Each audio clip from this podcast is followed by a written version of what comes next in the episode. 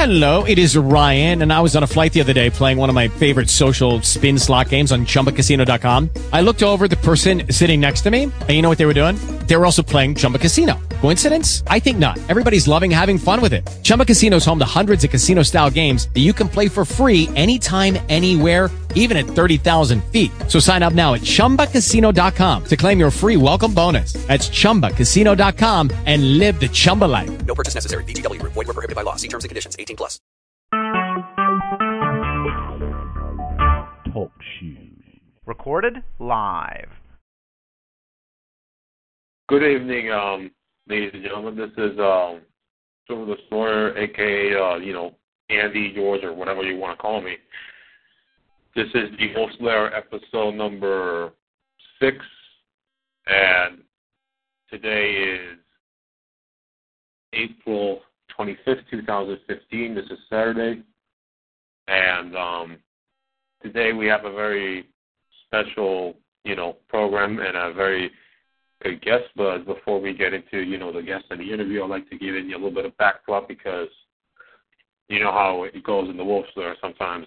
I do a lot of stuff behind the scenes and a lot of distance goes between show to show, and I don't want to leave my audience or my listeners or anyone who listens to be confused because, you know, sometimes things happen behind the scenes and you know, I can say one thing on the air and then it changes and then before you know it, you know, things just can get confusing. So last time I had a Wolf's Lair, I tried to have a roundtable discussion with the with the, um, let's see, with the TrueTube community, and only one person showed up, and I got Lou and to try and Paul about to call into that show, but since I put it an hour early, they didn't show up on the thing, so it was had to be cut short. And um, Anthony Tomshe is, well, not so much a friend of ours anymore because, you know, we had a, we had a bad discussion because, um, you know, it kind of goes like, it like he, he, and uh, Paul and Lou had a very um, intense uh, debate because, um, uh, let me think here, it, it was a while ago. Basically, he was talking about his views, you know, about um, how he views that, you know, non-whites are basically mud peoples. And let me see, I think I have the, the Skype chat here. Let me get the exact quote so I don't say he is quoted um. He says, there have been a minority of non-whites that are intelligent and did understand the issue, but they are they were so few. The vast majority of them are savage, violent, and gladly execute the Jews' bidding. What I said in the call was because Paul did not give me a chance to speak, he would flush it all, end quote. So this guy basically, you know, believes in the same white supremacist bullshit that non-whites are basically fucking monkeys or even lower than monkeys, basically, you know. Savage, savage animals with no order, no discipline, no, no brains, nothing. Just fucking, you know, yeah, you know, fucking undesirables. And so it kind of got violent, and you know, he just he decided to, you know, just pull a one eighty and not try to take a call from me and Lou. And then it just became clear that I just couldn't stand by the side of the guy because. I mean, I mean, how can I, how can I, how can I stand by this bullshit? I mean, how can I stand by with this, uh, this thing that would be, it would be self-hating for me because I'm mixed race. But even if you're quote unquote pure white, it's just bullshit because this idea is just, it's just so, it's so wrong. You just don't know where to start. And on top of that, it's, it's like what Lou said. It's no different from that of the the Jew because you thinking. You're thinking that you're basically the shit, you're the fucking best ever, and screw everyone else. I mean, who cares about everyone else? We're the fucking masters, you know. We own the show. We don't need to consider anyone else.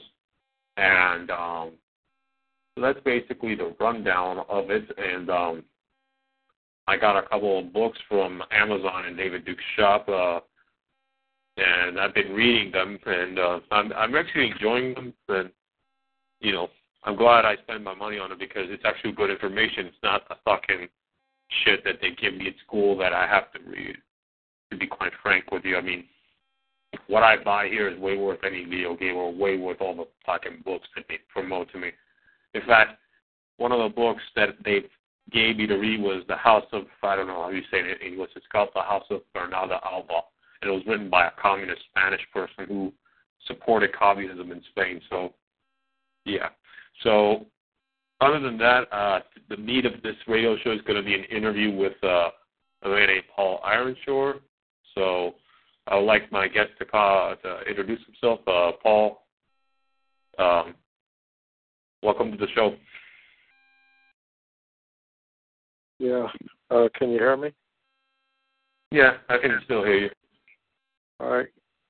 Well, you said earlier that, that um, what your friend, whoever his name is, I, I recall the guy you were talking about. I can't remember his name, but uh, he was a coward. He's a coward. He's, he's uh, yeah. that's the that's the simplest way to put it. But whether you said that, you know, it's wrong what he thinks.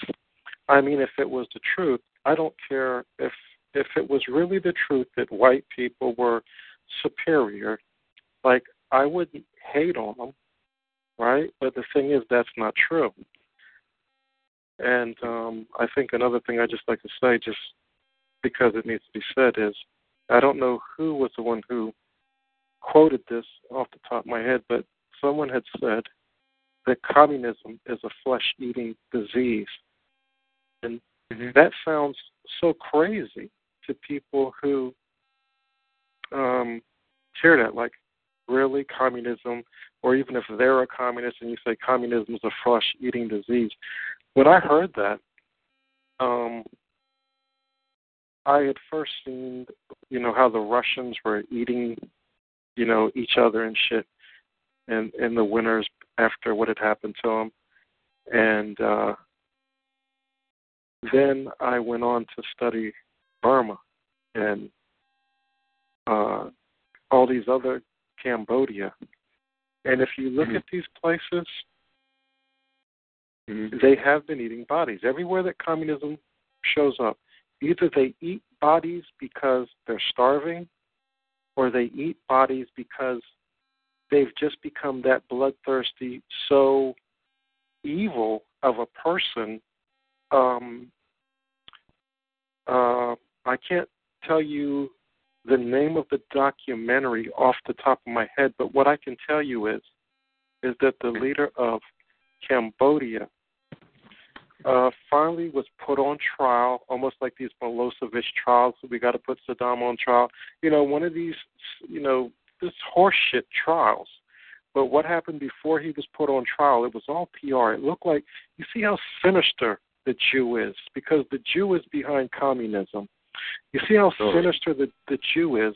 In this particular documentary, it's the, the so-called one of the military leaders, if I recall right, of uh, Cambodia, and that therefore he, you know, the, there's this guy interviewing him that's kind of really uh, mainstream reporter.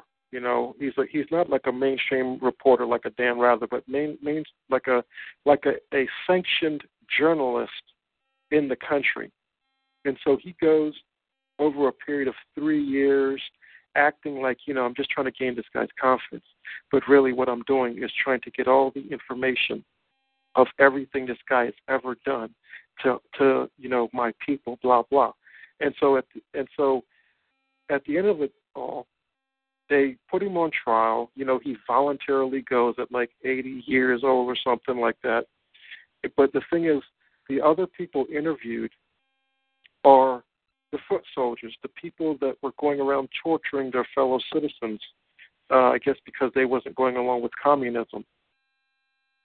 And they mm-hmm. actually admit, these guys actually admit to eating human organs, flesh, And and per, in particularly, they liked the gallbladder. And one guy said, um, one guy said, no, I didn't really like the gallbladder. It was better. And the other guy was like, yeah, the, the gallbladders were good though. When you were thirsty, you could have you could have a couple of few pouches of gallbladders. And as you're going through, you know, whatever, it's hot sun Cambodia. You know, you could just break out a gallbladder and you know get you know you know get something to drink. I mean, this is how far gone a human being can get and especially when you're dealing with beliefs. And you talked about, uh, you know, this belief of the, the Aryan, you know, not even Aryan superior, uh, superiority. This is more like Juganda programming. But the, the, the superior white person, as in the case of, and I recall, and I and I recall, I can't remember the specifics, but I remember he was saying as a white person he was superior, but we had made mention to why whatever the, the bumblefuck was of why he was such a loser, right? And, of course, that, that would be because of a Mexican's fault, irregardless of Mexicans, Chinese, whoever making it in the country. Have you noticed that most of the people who make it in the country are immigrants who have come here? Because they haven't had a good, healthy dose of Jew programming for a lifetime. But they're, but as time goes on, they get their own version. Trust me on this. All all countries get a good, healthy version of Jew programming. Now, anyway, your friend, if he was really, uh, you know, superior, I would I would say yes. Okay, yes, I will admit of whatever, you know, was re- reality. But I think that what should be said regarding the white race, if there is any such a thing. You know, I was watching a pastor, Anderson, the other day, and he was talking about the genealogy of Jew. And he made an argument to some degree that everyone could be considered a Jew coming from, I forget if he was talking about Abraham or whoever it was from back in the day. Because as you take your genealogy back, let's say it's it's worse than a penny doubling every four years because you have two parents. And then those two parents have four parents, and those four parents have eight parents. And then this is your genealogy going back, and that's just in a few generations. You know, it, he went to the point where if you went back like three hundred generations or something like that, you'd be into the trillions of, I mean, multiple of trillions of human beings that have, that you would have had to come from.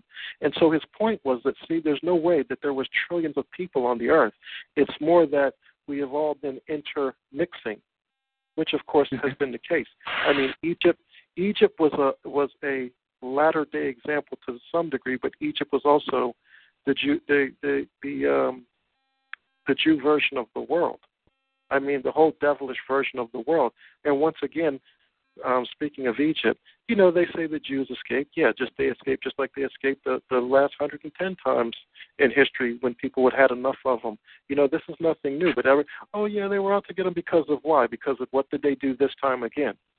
You see, like this, you know, but anyway, regarding white people, I want you to keep in mind that if you look at everything that has finally been domesticated, when you look at domesticated chickens, they're white. When you look at domesticated rabbits, they're white. When you look at domesticated mice, they're white.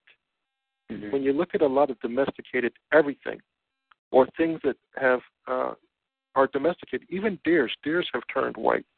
You know, a lot of things have turned white due to domestication. Not everything on the planet that is white is due to um, domestication. And if you look at every country, whether it's Spain or Japan or or Burma or uh, Mexico, have you noticed that the regular people have like a, a, um, a dark skin to them, right? But as you get into the people, as they get towards the more um, what you might call the more elite, like, say, even India. When you look at the regular Indian, he's just some dirty-looking schmuck, barefooted, right, boom. But then you look at the elite, they're like, not white like a white person, but they're light skin, like very white, almost could be in some degrees considered like a white type of skin, but, of course, they're not like a white person. So my point is this is all due to a domestication. Mm-hmm. And um, if you if you know anything about domestication, um, it's the wild ones that are where the real gene pool is, where the real genetics are, where people haven't been conditioned and programmed and basically enslaved. That's why um, some guy had wrote a book, The Wildest the, the wildest cults make the best horses. I forget, it was some guy from years ago when I listened to the Alex Jones show, but it was a good title for his book because, you know, it's it's a statement that is, you know, reality. That mm-hmm. the, you know, everything. I mean, why would you want to be domesticated? Why would you want to look look at look look man? This this is okay, white people. This is how ridiculous it really gets. Think about what white people do.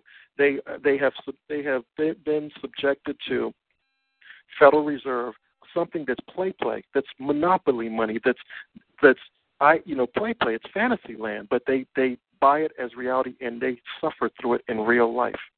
Look at look at what is known as jobs, slavery. Really, I mean, yes, human beings should do jobs that they enjoy.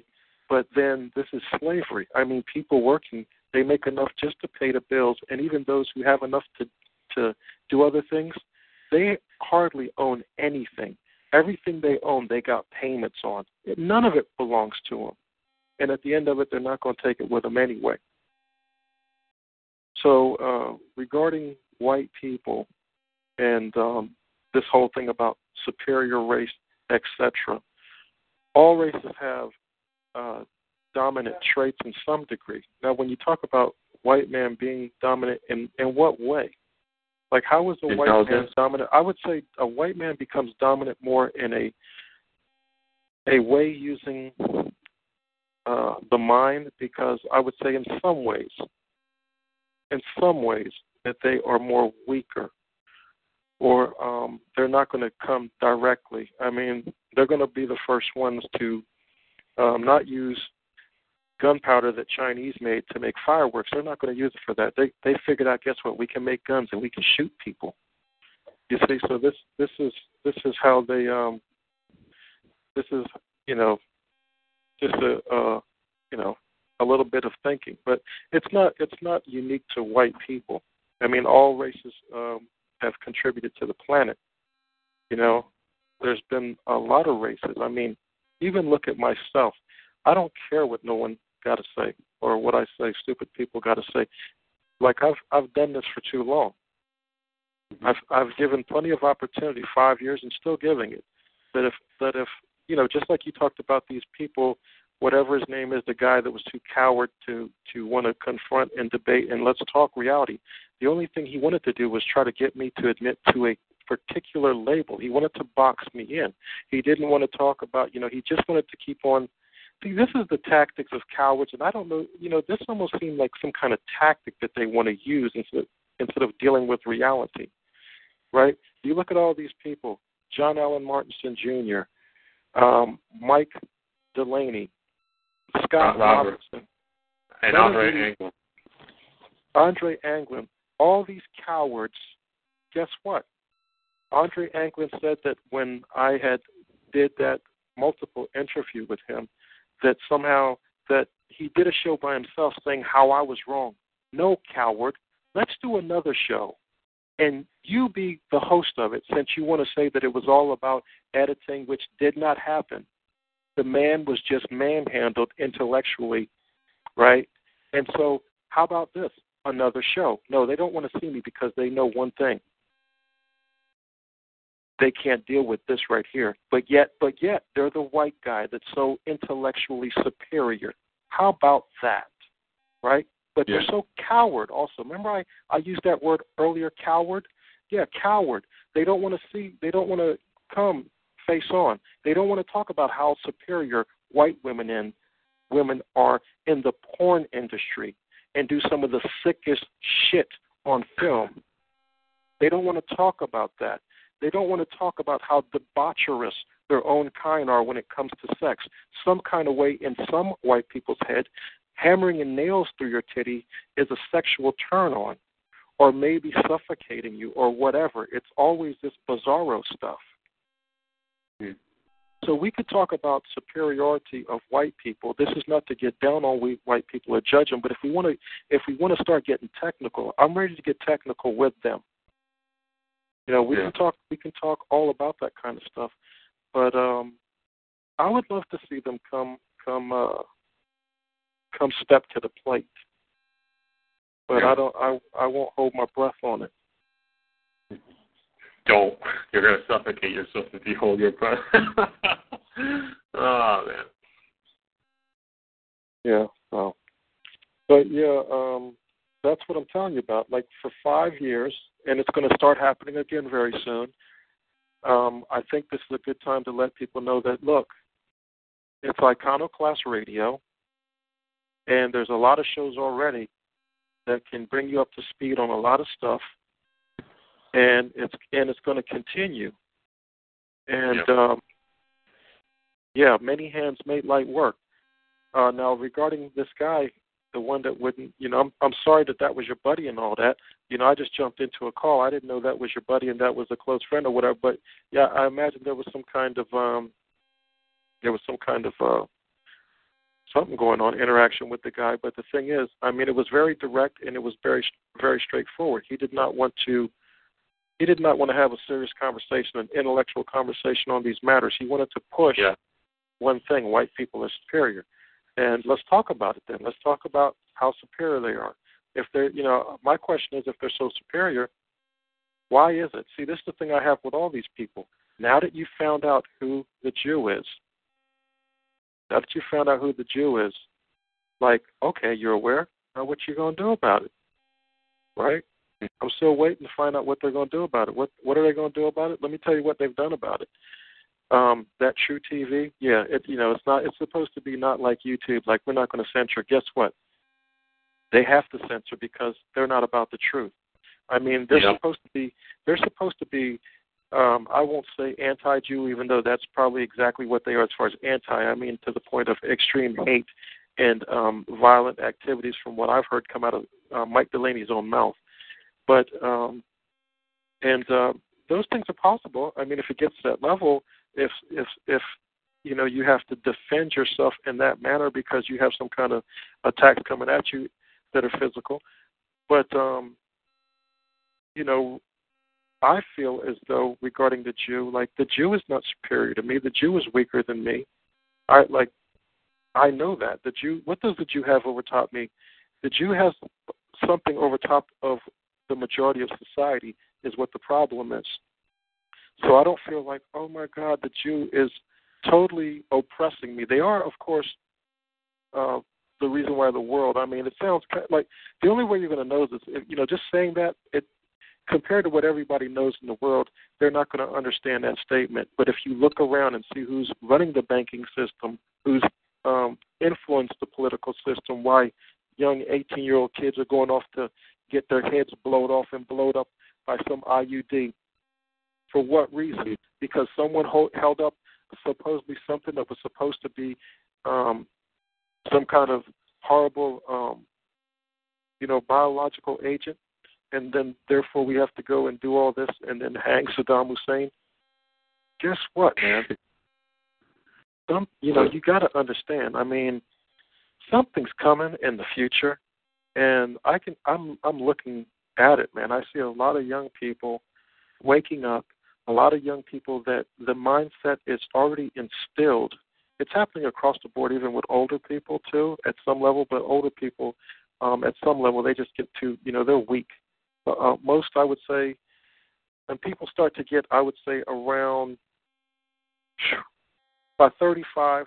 Man, you eat, man. You're, you're totally, you're totally beat. You're totally broken. You're totally, you're totally desperate. You're, tro- you're totally almost untrustworthy. A lot of them.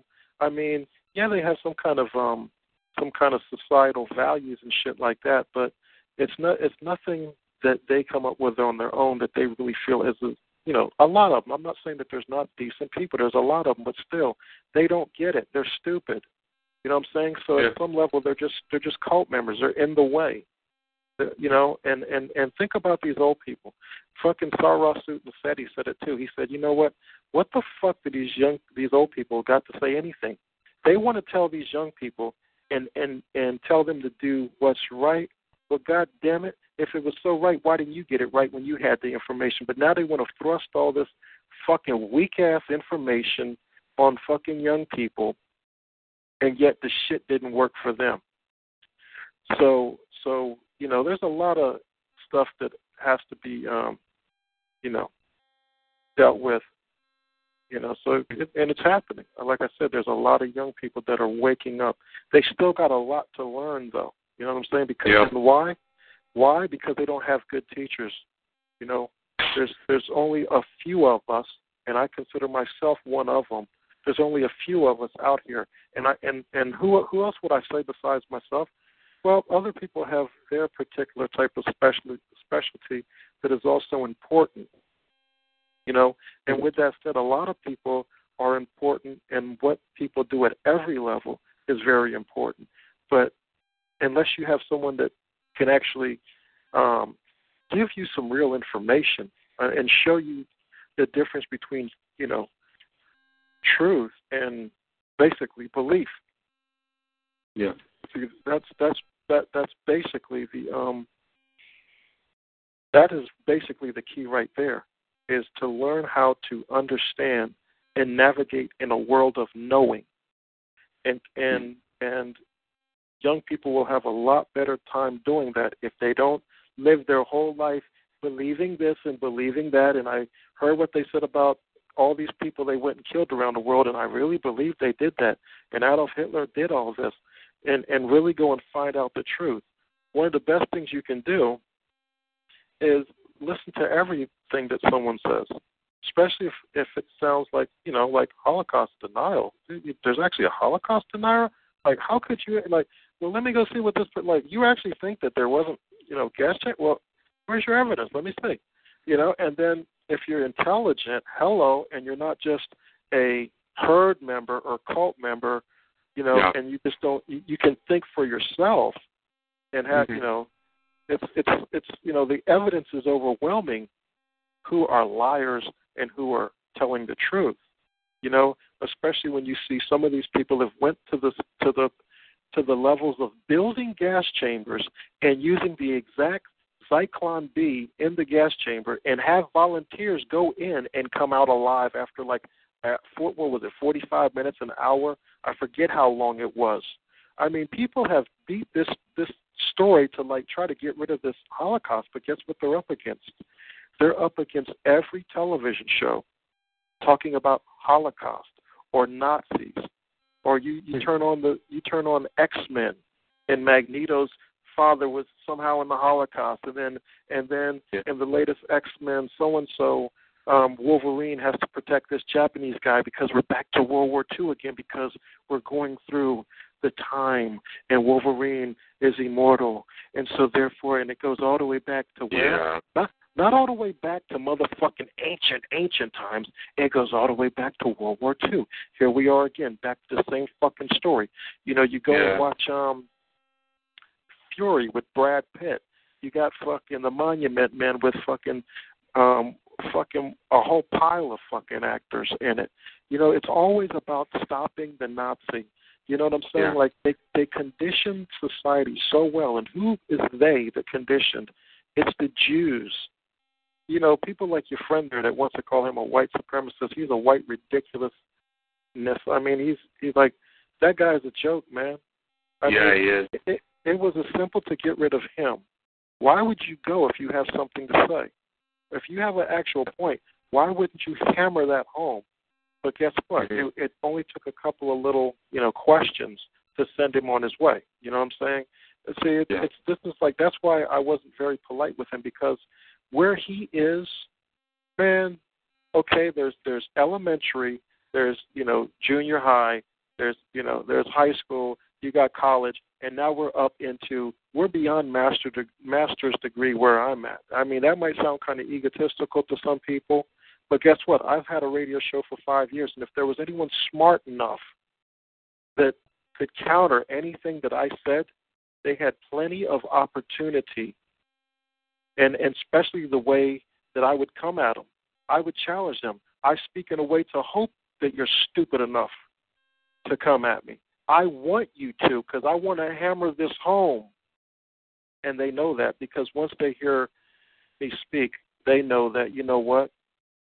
This guy intellectually is not to be played with. Yeah. And, I mean, uh, yeah. yeah, just to comment on what you said about the Hollywood thing, I do remember that. I mean, Magneto just to correct you, I, Magne- it was Magneto's mother that was in the Holocaust, not his dad. But yeah, it's, it's the same shit. Same shit where he. I remember in the movie where right at the opening, you, he's in Auschwitz, right, and all that bullshit, and then his, well, see, you know, this is how bucket. They keep on programming. You see, yeah. But that's that's not the end of it. You see, yeah. The young people. See, but here's the thing about it. See, this is the good news. See, the, the good news is young people are playing um, um, video games. They're doing all kinds of shit. They're all over. And see, they're always being bombarded. Like, on no matter what gaming console you got, every game, like, say, for instance, uh, what was Castle Wolfenstein or whatever, what they got yeah. is, what do you do? You go around and rip down everything um, Nazi. You, you destroy Adolf Hitler, anything. You, you just and, and as you do that, you get points. And, like, every video game has some kind of Nazi or Masonic or secret society or even devil. I mean, yeah, even devilish. I mean, I played one dude. game. Just, Sorry to interrupt you, but, dude, I would like to interject that. In fucking Call of Duty World of War, you know what you fucking do? You go inside Berlin and you plant the fucking Bolshevik, you know, red flag on top of the Reichstag. That's what you fucking do in that damn game. Yo, you see? And let me tell you something about these devilish Jews. I noticed that these devilish Jews, they always um, like to mock you. And so, like, you know, they're always mocking you. I mean, there's some city that used to be called Mahomet. It used to be called Mahomet, and I think it's in um, Detroit. Yeah. Or maybe not Detroit, maybe Michigan, whatever. It's somewhere over in that area. And it's called Mahomet or Mahomet, but they changed the, the name of the city from Mahomet to Mahomet, almost like Baphomet. And the reason why they did that is because the Knights Templar was, um, let me see if I can find the city while I'm here. But the Knights Templar, they supposedly were worshiping some kind of uh, Mahomet relic, supposedly, that was some kind of cross merger of some kind of religious idol that both the Templars, and it was basically supposed to be like a satanic. As a matter of fact, it's that Baphomet that you that you know of, supposedly, supposedly, according to history, something that you would have to believe, because how are you going to prove that? You know, just because someone writes something, like, say, e- Elisha Levi makes the um, the Baphomet and draws it and says, this is what it looked like. I mean, okay, now guess what? Now everybody's going to say, this is what it looks like. That's it. And when Albert Pike says, there's going to be a third world war, and we're going to do this, and we're going to do that, like, hold, brakes, stop. Okay, it's a script. Now all they got to do is follow it. And if they follow the script, then they're going to say, oh, wow, look, it's really happening. I mean, it's that simple. Yeah. I mean, it's a script. There is no such thing as prophecy in a sense of you're going to write the Bible and then the world is definitely going to self-destruct. It's going to self-destruct, or you, or the world will be destroyed if you're going to sit down and watch it happen. That's the only way. I mean, unless unless a meteor or something comes through, which who knows? Who knows? Could it possibly happen? Uh, I've not seen one in my lifetime. I've heard scientists say this happened, but how do they really know that? Hmm. How do they really know that? Because it's a big hole? I mean, maybe. Mm-hmm.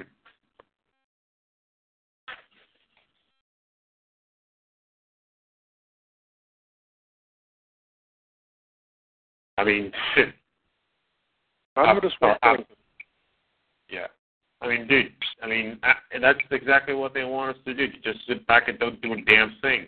I mean, when you watch, like, Alex Jones or even Scott Robertson, because, dude, even with Scott Robertson, I got, I got very negative, uh, you know, um, you know, uh, feelings, or at least not, not in the sense where I was getting, you know, butthurt, you know, because of, you know, because of what he was saying, but just the message of how he saying the situation was. He even said it, that it's all doom and gloom, that there's barely any hope at all for it, because, you know, their dudes are playing another fucking FEMA camp system and all that type of thing, and, you know, that there's barely any hope because, you know, it's so hard to wake up people. But and it's kind of, it was kind of like the same thing I was feeling when I was listening to fucking Alex Jones. I wasn't getting any hope. I didn't feel I, I didn't feel like encouraged by listening to it. Maybe once in a while I did, but for the most part I felt negative. I felt very discouraged to, to do so. So, I mean, and you're right when you say, though, the only way the fucking world's going to blow up is if, if, if no one does at least something, at least try to stop the thing. And that's what I'm trying to Here's do. Here's the interesting thing. Yeah. What, what, is it? What they don't seem to understand, and I'm having problem, problems with my internet right now, so I can't pull up the city where this Mahomet, where they changed the name from Mohammed to Mahomet. But um, the thing that most people don't understand, and I say the majority, is that it only takes a little bit of their effort. Now, this one's like, oh, my God, now I've got to take on the overwhelming task of, you know, changing the world. You would be so. Remember what I said, many hands make light work. Therefore, yeah. if, you, if you have a lot of people, it, it won't take a lot of their energy. I mean, probably not even five percent. Taking away five percent of their sports watching time and put that energy towards something, we could change the world with that. Yep. Hold on for a second. So. Down here. Down here. No.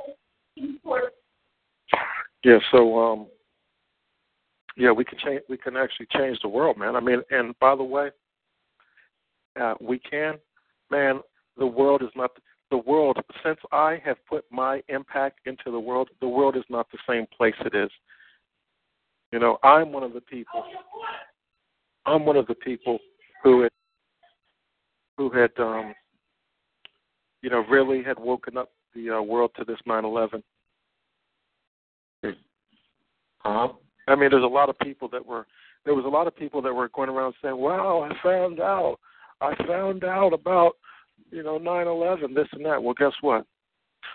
I, w- I was I had fucking stacked up a pile of V C Rs at that particular time. I used to go to auctions.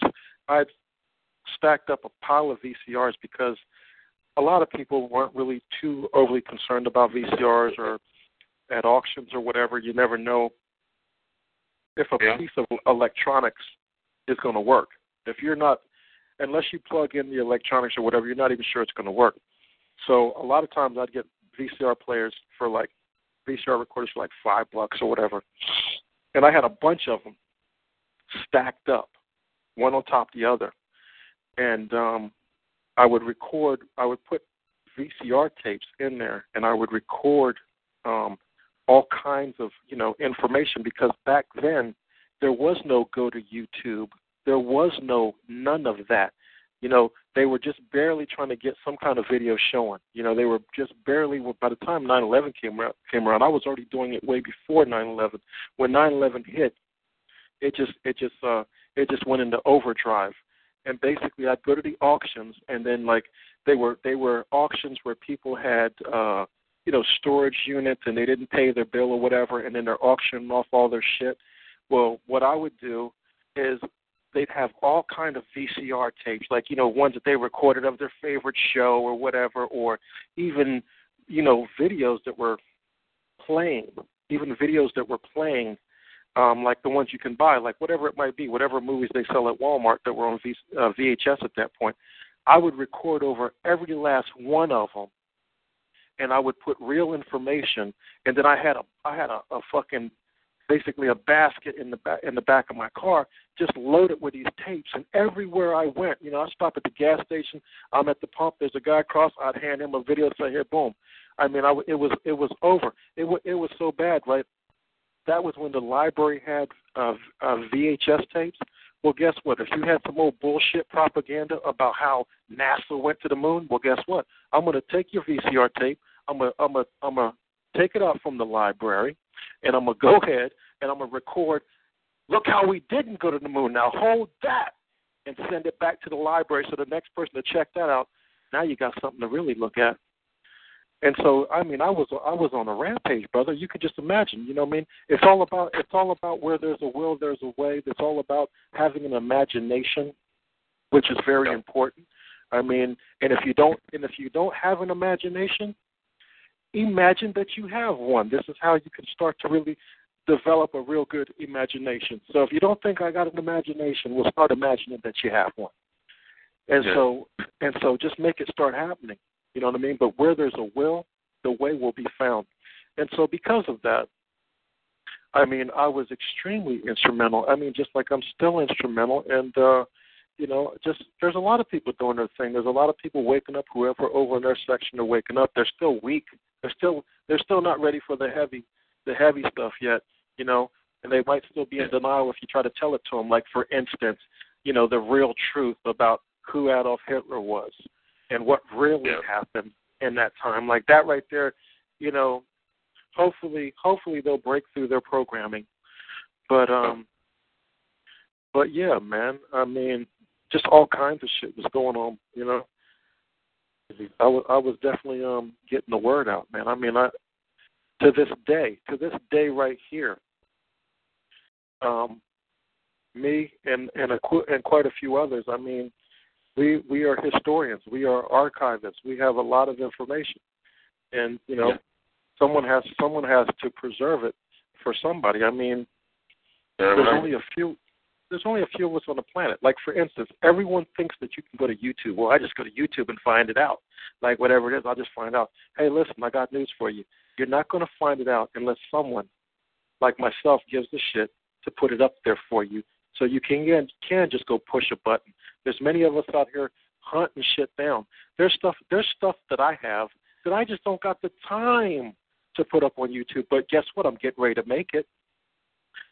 If Hillary Clinton is going if Hillary Clinton is going to be going for presidency, well, the people need to know the truth about Hillary Clinton, and you can too. I think that uh, while we're on there, let's talk about that real quick. There's a documentary called Nichols versus Clinton: The Final Chapter. Um, that's the last in the series. There's one called MENA, The MENA Connection. Um, there's another one called Obstruction of Justice. There's another one called The Clinton Chronicles.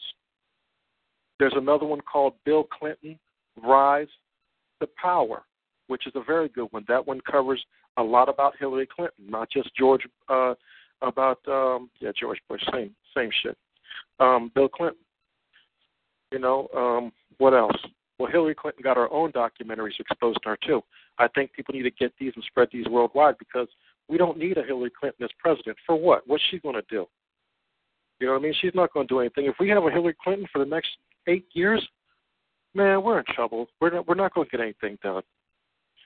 You know what I mean? We and, and it doesn't matter, right? It doesn't matter, because even if we stop Hillary Clinton, like, what's that, what's that mean? Because... who are they? They're just going to give us another, you know, nobody that's going to do nothing? Uh, possibly, if you're going to sit down and let it happen. I mean, it does, and that still doesn't matter. Um, you just got to start holding these people to task. Start putting, you know, getting laws in place. You know, doing everything you can. Yeah.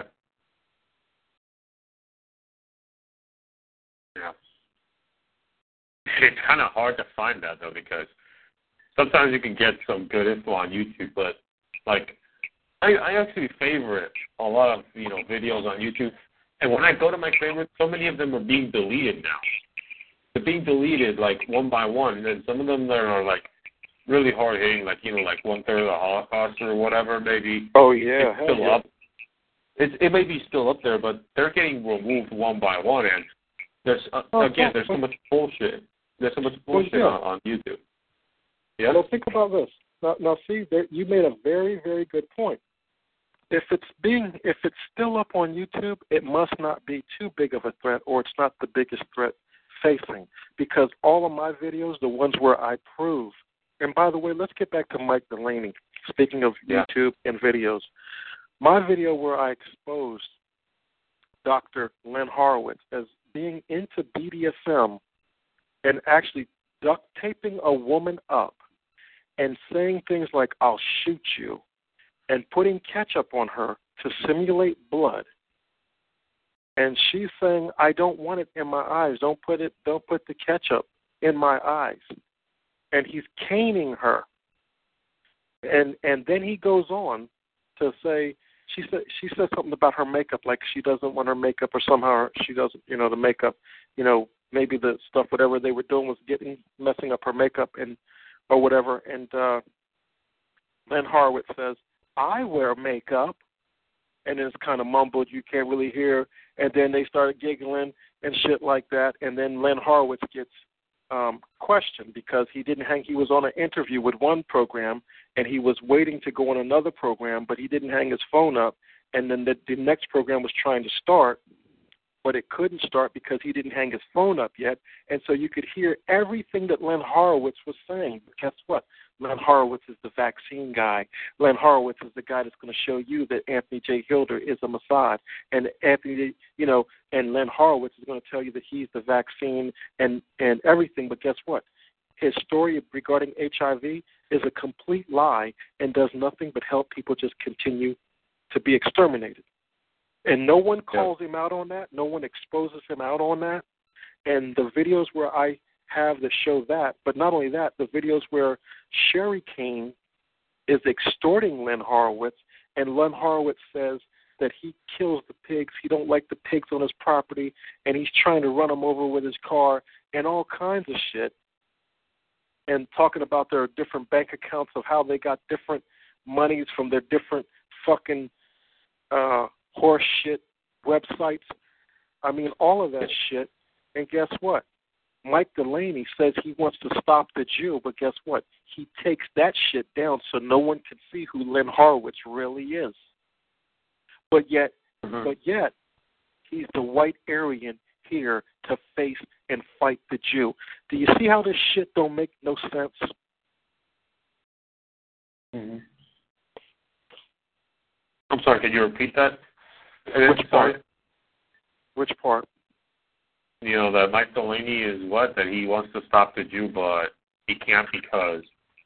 Mike Delaney says that he's out to fight the Jew, right? And he wants to yeah. stop Jew, Jew programming, Jews deceiving, Jew, all this.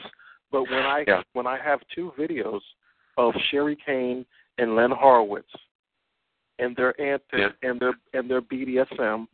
And by the way, some people say that uh, Sherry Kane is the woman that was in the B D S M. No, Sherry Kane is not the woman that Len Horowitz was duct taping, even though, even though Sherry Kane is in the B D S M. And I have a picture, and I used to have others of her in her B D S M pleather plastic outfits, but I've only got a yeah. small one now. But I've only got a small one now, so I, so I cannot find them. But somewhere... And somewhere, someone out there has them, because when I had my website, people used to send me all kinds of information because they knew I was going to make sure and get it out there. And but guess yeah. what? Um, Len Horowitz, I still got them videos. You know, just like the just like the information regarding um, Victoria, what's her name? Uh, uh. Yeah, she's not important. That's how important she is. And thank yeah. you, that's how important she is. But, yeah. but, but, um, yeah. So, yeah, I still got all those videos, and the, all those videos will be getting put back up at some point. You know, it's just a, a matter of right now. What's it a matter of? It's a matter of four hundred dollars. Four hundred dollars will, will turn magic. Four hundred dollars is going to make everything happen. So um, that's all I'm waiting on, so I can get that money to do things right. And, you know, this time around, I think we're going to have a lot more um, supporters, you know, because there's a lot more people that are somewhat catching up. And uh, I think they're, some of them are ready. Mm-hmm. You know, I've been, ever since I, I got off the air, all the real listeners says, man, there's nothing out there, man. You got to come back, man. There's nothing out there. And, of course, there's nothing out there. I don't know what's out there now because I haven't been paying attention. But the last time I checked, the big thing was fucking Spingola. That's fucking yeah. ridiculous. I mean, this is lull- – see, once again, we're back to lullaby bedtime stories because this is not radio as far as getting anything done. This is lullaby bedtime. Yeah. You know, it's like, ooh, ah. It's like nothing different than watching fucking T V. There's nothing going on there. Yeah. And then you got, um, what's her name on the other end? The mom I'd like to fuck, what's her name over there? Um, that that other racist woman, what's her name? Carolyn Yeager? Yeah, I'd like to stick dick up in that. She's racist? Hell yeah, she's racist. Oh, yeah. Mm-hmm. Fuck around me. She have a mixed child. Get the... You know, it's kind of funny how so many of these racists have mixed children.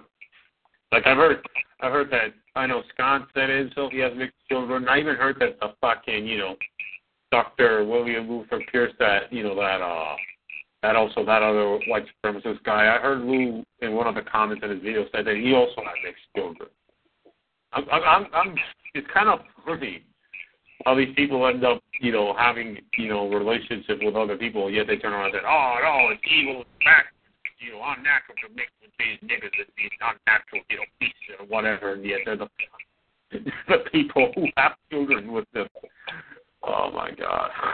It's so stupid. Yeah, especially Scott. You see, this yeah. is the difference. This is the difference between of Scott and myself. Now, I'm ready I'm ready to speak whatever language I need to speak with you or you want to speak. Now, when I did the show with when I did the show with um, Scott, when he asked me to come on, he um mm-hmm. Hold on real quick, homie. Okay. Got some company that just came over. Yeah.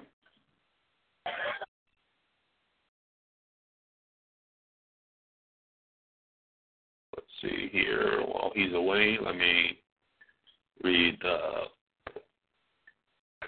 hmm. Let me put on some music while he's away.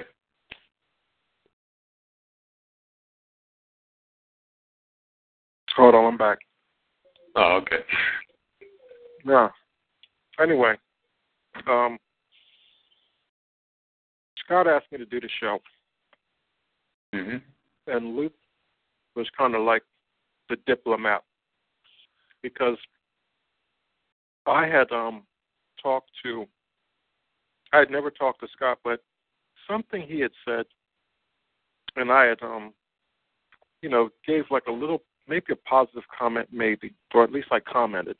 I know it wasn't negative, really. But then after that, he had did some show where he was, you know, talking about how wonderful Jam was. And then I said, well, you know, well, you can't be too wonderful. You need to look at my, um, what was it called? Judas. I think I had the Judas Files or whatever. I had a page called the Judas Files that showed all these Judases. And uh, so it was just a whole, you know, smorgasbord of John Allen Martinson Junior expose. Just, just, motherfucker, that's why he went into hiding. You can't help but to go in hiding. But so, you know, then he slowly came out like a roach out of the woodwork, you know, when it was all dark and shit, no one was around. And then, you know, the minute, you know, he came out, he went and hid him back again. Yeah. But Scott, you know, we did the, we did the show, and um, I was very cordial, meaning... This is this is the time that let's let's work this thing out. Let's go ahead and let's figure out what the problems were.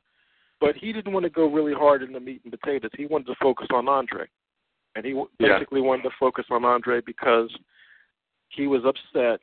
He got his feeling hurt because yeah. Andre's a little bit closer to Mike Delaney than he is now.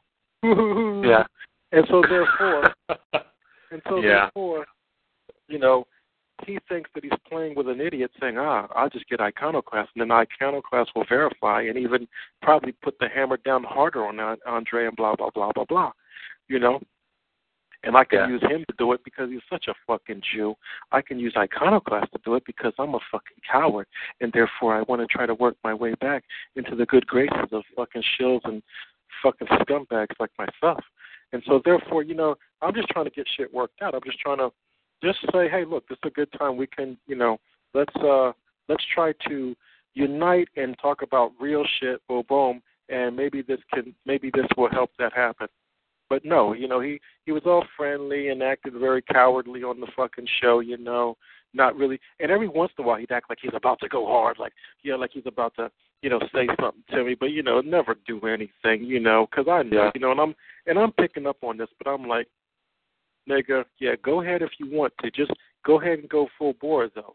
Now, he didn't want to do that. He didn't want to go there with me. But after the radio show, he does one the following day, and he has so much to say, like the other bitch, Andre. They got so much yeah. to say when you're not there. But, yeah, guess what? They're superior. Yeah, right? Super Vega superior.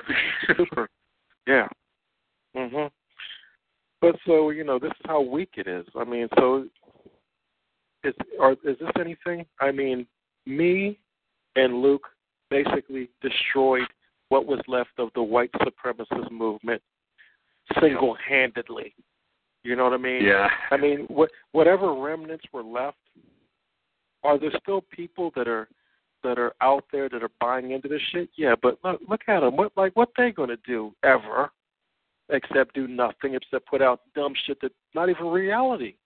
Yeah. Nothing, nothing really truly intellectual. I mean, and if it's so, in, yeah. if it's so, go ahead. Yeah. I, sorry for interrupting you, but dude, you're speaking about how you know what's left of uh, you know what white supremacists is being destroyed, dude. You know what else lets you know that you you had you two had a very powerful impact on what you've done? I used to follow that shit. I used to be, you know, in favor of it. You could say I was I was involved with that stuff. I used to be a fan of Scott Robertson. And when I heard the radio show between the two of you, at first I was like, well, you know, you know, Paul's not really, you know, getting, you know, the truth. I mean, I mean that was at that time. I don't think that shit now. And then I saw Lou's video where he was falling, you know, on Scott Chronicles when really he was exposing it. And I, and I went to comments to, you know, say, oh, come on, dude, why are you doing that to Scott? And then, you know, that's where he decided to say, hey, you know what, you think you're so confident with what you say, go on there and talk to me. And that's what we did. And funny enough, we ended up becoming, you know, a bit like friends. We became like, we actually like understood each other. And we didn't like, you know, like, you know, have, you know, too much, you know, uh, fight with it between us. But it was more like, it's more of a, a better, like, it was like a better, you know, encounter, or at least like a meeting, if you will. And then, and then when I saw people, you know, attacking Lou on, you know, Scott Roberts' website, and you know, you know what the funny thing is about that website? You can't log in anymore in that thing because let me let me go here for a moment because there was some bullshit that Mike did to the website, Scott's website, where you can't log in there if you're new. I mean, I can, you know, log in and post some stuff up there, but if you're like, if let's say you're you, Paul, if you want to make an account there and try to post some stuff up or, you know, talk to people there, you can't do that because, let me see here. Slowly give me, well, it's down again. But there's a, when it's up, there's like red text saying that because of some bots or some DOS attacks, some bullshit like that, new account, you know, accounts for new, I mean, I don't know, features on new accounts have been restricted or some bullshit like that. So if you or Wu want to make a new account there and try to post some stuff up there, you guys can't do that shit. So it's only restricted to a very small amount of people. And how funny, how funny it was that that happened when all this information about Andre started leaking out. And it, dude, it got to the point where you could see the views on Andre Anglin's, you know, piece there. It had like twenty-three thousand views. I'm not kidding. It had that many people viewing that stuff. And how funny it is that happens now when a lot of people would like to log in and ask questions or, you know, just go in there and try to get engaged with that stuff. That start that that kind of like it's like damage control to make sure that new people will come on there and try to, you know, try to figure out, you know, the ins and outs of this stuff. But back to the thing. I actually, I actually wanted to try to get Scott a debate set up between Lou and Scott, and he just kept making excuses. Like he said, "Oh, he's going to debate my family." No, I'm not going to debate my family. Even though I remember now, we had that open mic show. You know that show you talked about the day after. You know the fucking debate he had with you, quote unquote. He said that, yeah, if anyone wants to debate me or you know talk to me, and, you know, be all about my family, you know, my mixed children, and sure, I'll do it just to make a point, but for some reason he didn't do that shit. And then I just kept on trying to to go to him, you know, politely, be like, hey, come on, Lou's not that bad of a person. I think, why don't you guys have the debate to get the thing over with? And the guy's like, oh, no, I don't want to debate, you know, he's a troll, he's going to go in and do this and that, and all sorts of bullshit excuses. And the more I started to, you know, look into Lou and you and, you know, his videos, I actually started to, like, really question it, because even before, right, even before, you know, I met you guys, I still did not agree with everything they said in, you know, white supremacy, because I was, like, thinking to myself, come on, guys, why do you, where do you draw the line of who's white and who isn't white? Like, that's a very big question, because, you know, I'm mixed race, and I wanted to, you know, identify with my European roots. I mean, it's not that at that time I hated myself, but, you know, like, to the point where I was like, yeah, fuck the niggas, fuck the chicks, fuck the guys. I mean, I, I knew I was mixed, but like, subconsciously, but anyway. I wanted to ask, like, hey, come on, guys, why why won't you accept people that are mixed? Like, what's so bad about it if they're mostly white and, you know, they act white and, you know, they have an honor code? What's, why won't you accept them? What's so, you know, unattractive of accepting someone who's partially mixed, like a quadruple mulatto, you know, wh- whatever it may be? What's so bad about that? Like, why is it so well, it doesn't matter. It doesn't matter exactly. What's so bad about it. If they, if no, if they don't want to, they shouldn't have to. If they want to be with their own fucking kind, they have the right to. You know, but, but this shit about so-and-so is fucking inferior and that white man has done so much, yeah, done so much to fucking destroy, pollute, with the help of his fucking master, the Jew. I mean, what the fuck, man? What do you mean? Like, if you look at what white civilization has done, what do you want to talk about? The chemicals dumped into the fucking rivers and oceans? What do you, what do you want to yeah. talk about? What do you want to talk about as far as what you've done so to make the planet so? I mean, where do you want to go? Yeah, you fucking with the right one. I'm ready for them when they're ready to have that discussion, but they're cowards. Yeah.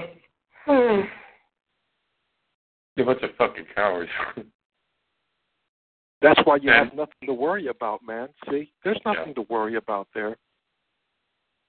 You don't have to worry about white genocide, whatever the fuck that means. No, um, this isn't anti-white. Yeah. I mean, whether white I mean, people that is bullshit, people, man. I, I, when you really, it's like, it's like when, it's like the same thing when Jews say, oh, you. You, you're saying this, it's, are you anti-Semitic, are you anti-Jewish? Like, this has nothing to do with that. It has everything to do with, you know, a legitimate, you know, criticism of you. And and, and seriously, this is just like a basic question because, you know, I'm part white, you're part white, Lou's, Lou's, Lou's, you know, a white person. He's not a fucking self-hating person. We're just asking, you know, the base, you know, question of an issue that has to be addressed with your fucking, you know, with your fucking, you know, worldview, your fucking race theory. If everyone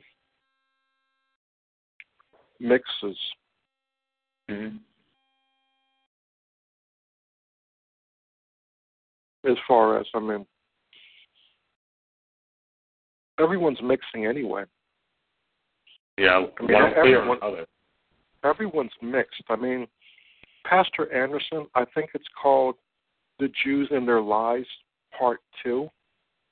Um, halfway through that or somewhere in there, he gets into genealogy and stuff like that. And he really shows that everyone is mixed, you know. And um, so it's just, you know, and, and here's the thing I was making. I forget what show it was I was making it on, but the mixing always keeps on occurring. There is no, like, you know, it just keeps on mixing it. That's why all this stuff about who made the fucking pyramids and whether it was this one or that one or they had this amount of, you know, D N A and X Y Z, man, that is all fucking horseshit.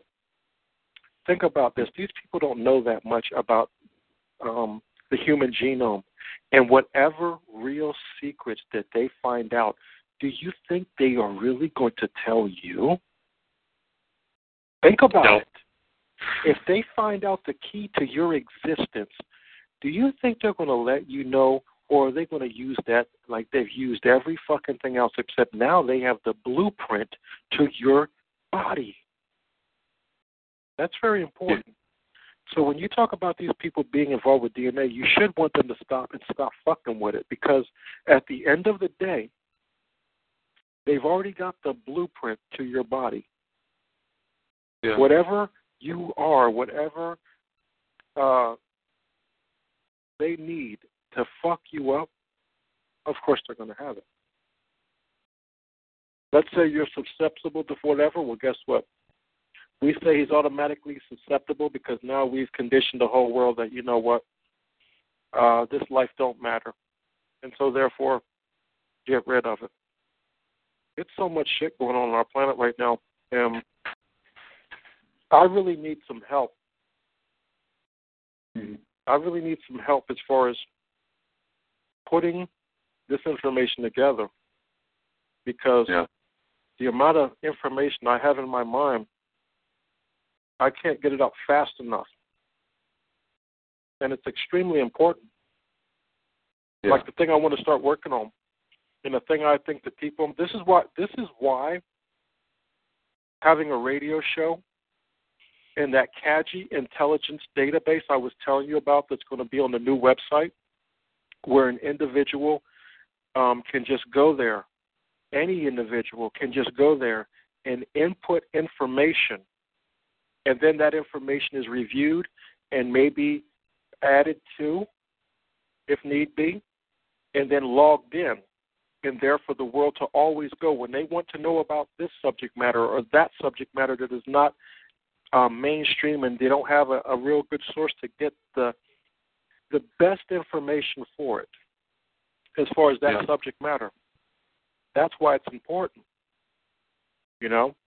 And um, yeah. whatever I was going to tell you about just now just slipped my mind as far as, you know, um,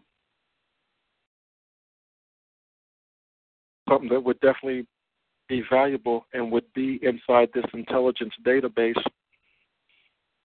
Um, wow. Anyway, it just goes on, man.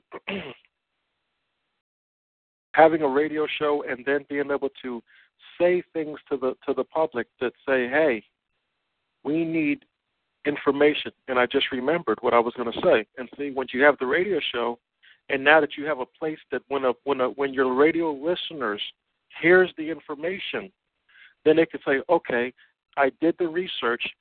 Let me show you what I found and, and upload it into the intelligence database. For instance, this subject matter right here. I've been doing some research on the so-called AIDS and Ebola in Africa.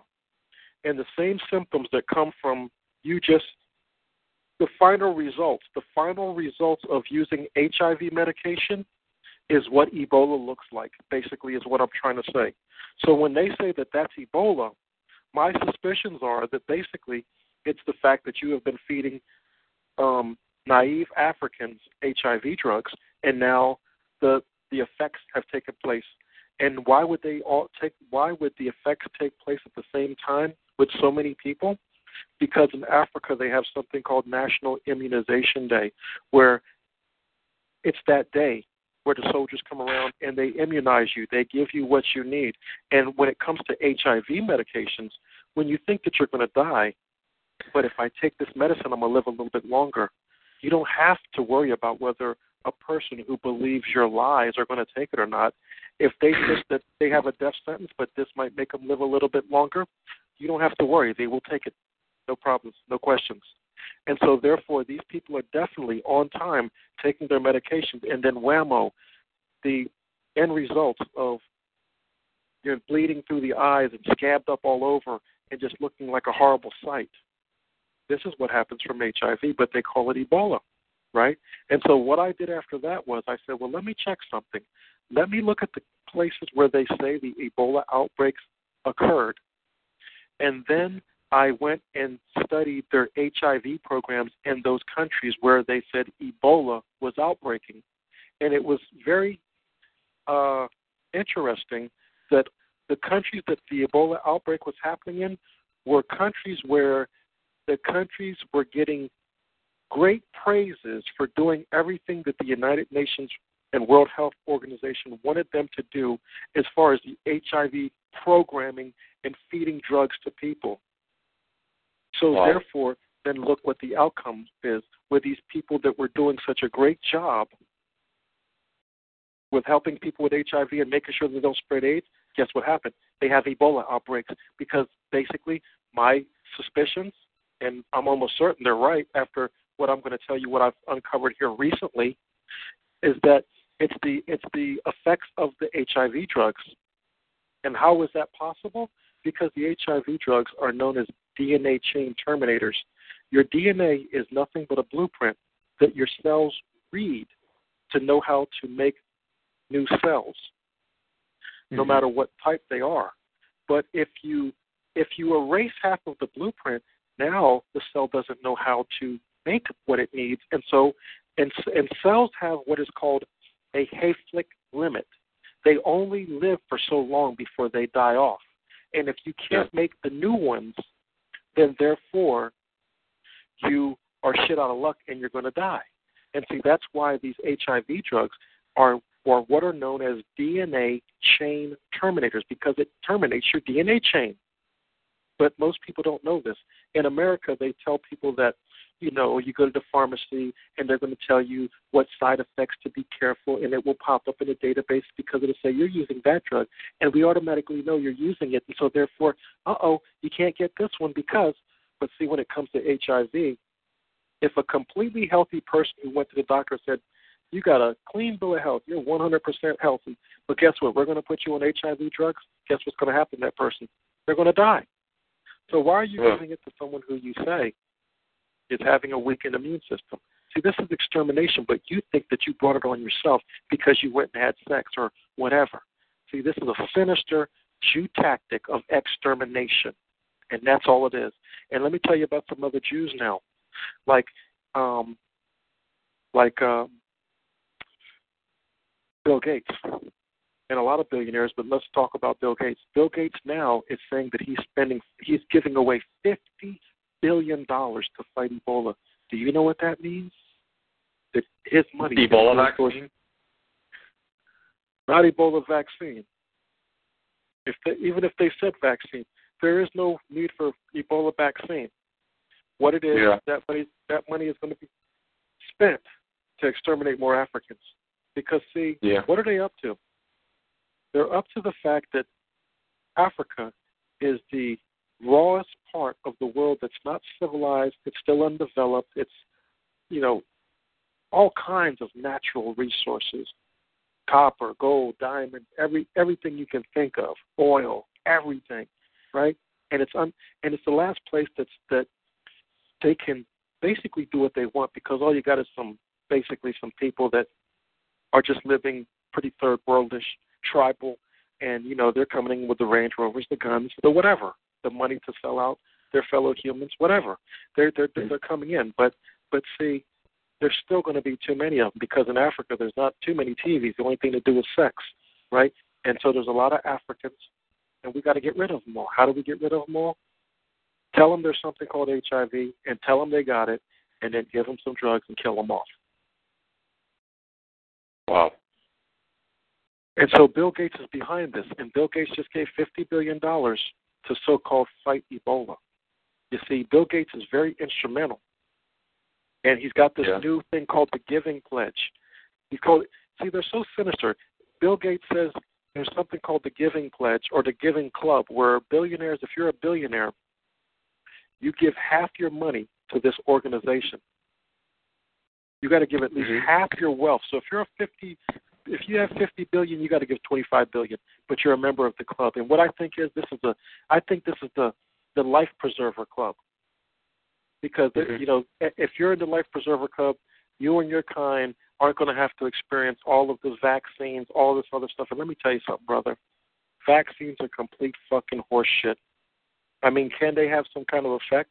I guess so, but if you look at vaccines, com, you know, vaccine injuries compared to the statistics of you might catch X, Y, Z, I mean, it's very, very low with most of these vaccines that they're giving children nowadays. But, but of course, the vaccines have sterilization stuff in them that the, that the parents and others don't even know that they're sterilizing your kid.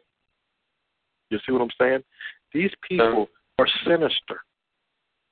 And this is this is yeah. all the work that you is. I've done too much. I've done too much homework, brother. I've done way too much homework, and that's why I'm saying we need a team of experts like Alex Jones, people that are willing to get out here and and and help to produce videos and information and get, you know, many hands make light work. Got to get this shit rolling. There's a lot of stuff, and, and one of the one of the most important Um, issues is what I'm talking about, this H I V extermination program.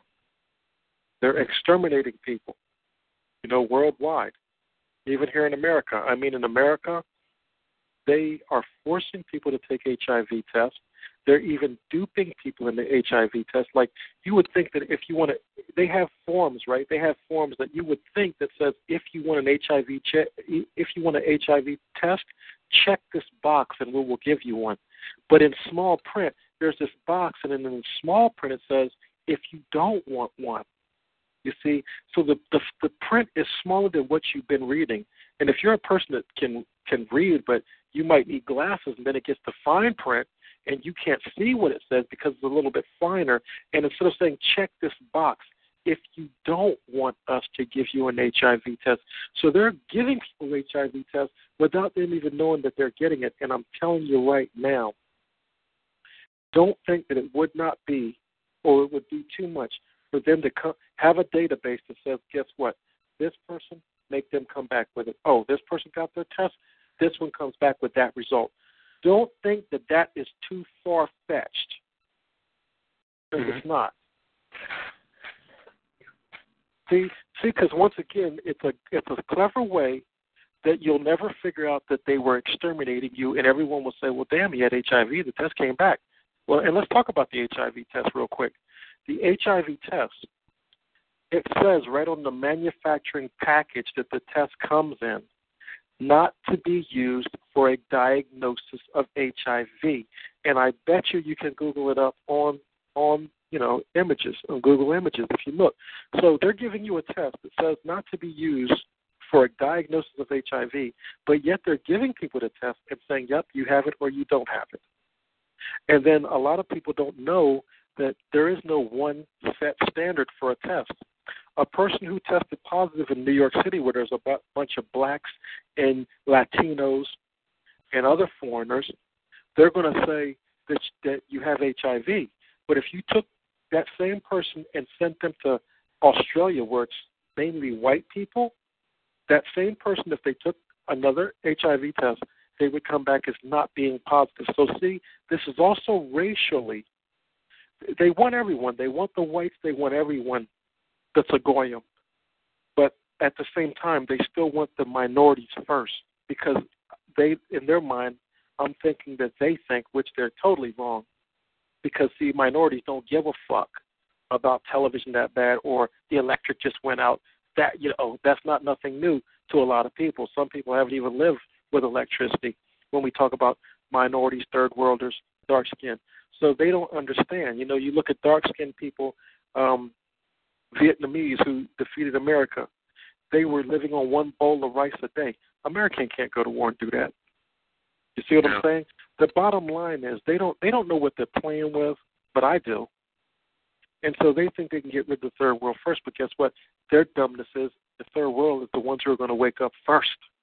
And the third worlds are the ones who are going to be willing to put it on the line, because they're not all comfortable with, I got my iPhone, Facebook's on, I'm watching my T V show at eight o'clock. You see what I'm saying? Yeah. And so understand this, the third world is where it's at. The best thing you can do is get the most accurate information, not David Icke. Don't send David Icke off to Africa. None of that shit. Send the hardest yeah. core stuff, most intellectually, the most intellectual martial arts you can get your hands on, and send it to the third world and watch what happens. Wake them up. And guess what? You know the great thing about about people in the first world waking up the third world is because some of them look at us and say, wow, America, I watched the movies. And if you send them that hardcore information, guess what's going to happen?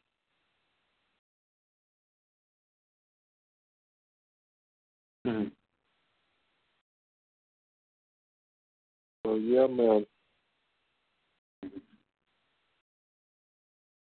You know, it's, there's a lot of there's a lot happening, man. I mean, we're we're in great times right now, and we're just getting started. I mean, that's why I wish I had so much money that I could just throw towards this, because there's so much needs to be done. There's so many things that, you know, like I said, I have so many videos that, that people haven't seen. I got a video called Troopergate, which is nothing but state troopers that worked for Bill Clinton. And see, this would be this would be great to put up right now, because see, Hillary Clinton going to be president. Guess what? They tell you all about Hillary Clinton and her love affair with Viv Foster and all kinds of juicy details. And guess what? This, these are the uncovered treasures that people never even heard about. Yeah. Right? That's why it's important that we need, hey, people, we need donations. And if you, and if you think it's all about the money, buy the product and send it to us that we need. You see what I'm saying? Let's get this ball rolling, because um, I think that, you know, things are going to be a lot better in the future, because we're getting, I think this time around with my particular case, I'm going to have more people involved with what I'm trying to do. It's not going to be just me or just Luca. You know, me and Luca always did our things kind of separate. We always came together, but Luca um, had his thing he was doing. I had my own thing, and we'd collab on a few things here and there. But um, I think the future, we want to just bring everything together. Whatever we're doing, just have one platform to unleash it on. And because I think that's best. I mean, so, you know, have all the best in one location. Have the best information. Have the, you know, so, and it doesn't have to be the most entertaining. It doesn't have to be the most mainstream or the coolest or whatever, because it's all about the information with me. I mean, what's good? What's what's the most important? The information. I'm loving it, man. Yeah.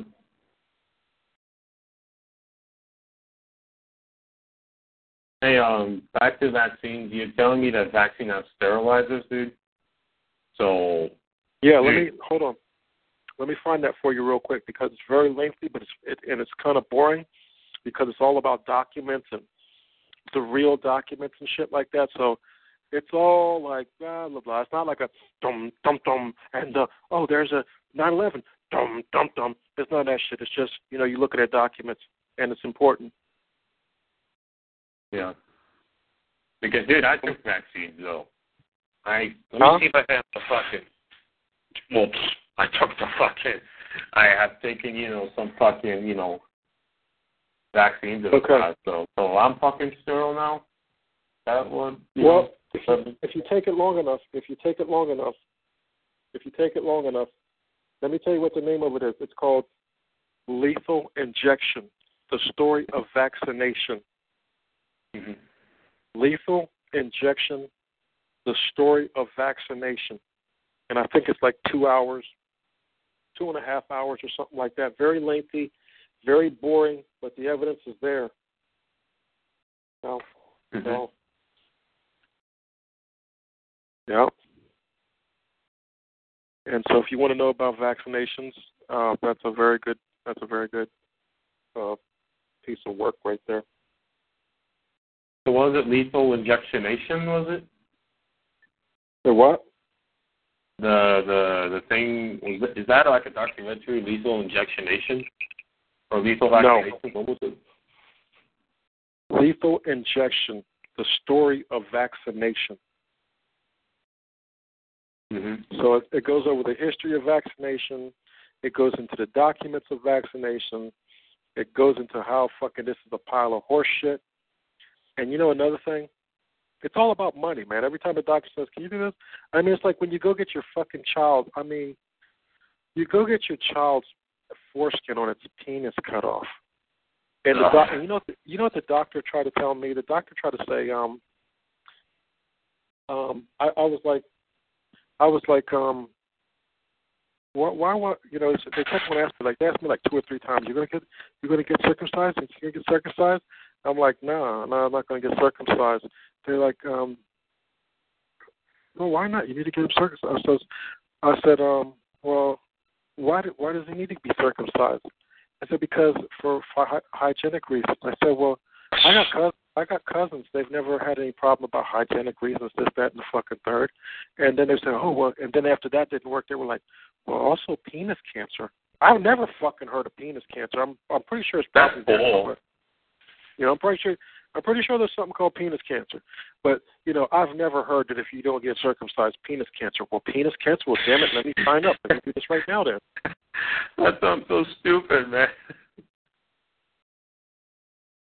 And this is real, homie. Let me tell hey, to all you young parents out there in America, let me tell you what's going on. When you're when you go to the maternity ward and you're about to have your baby, they're going to say some shit like,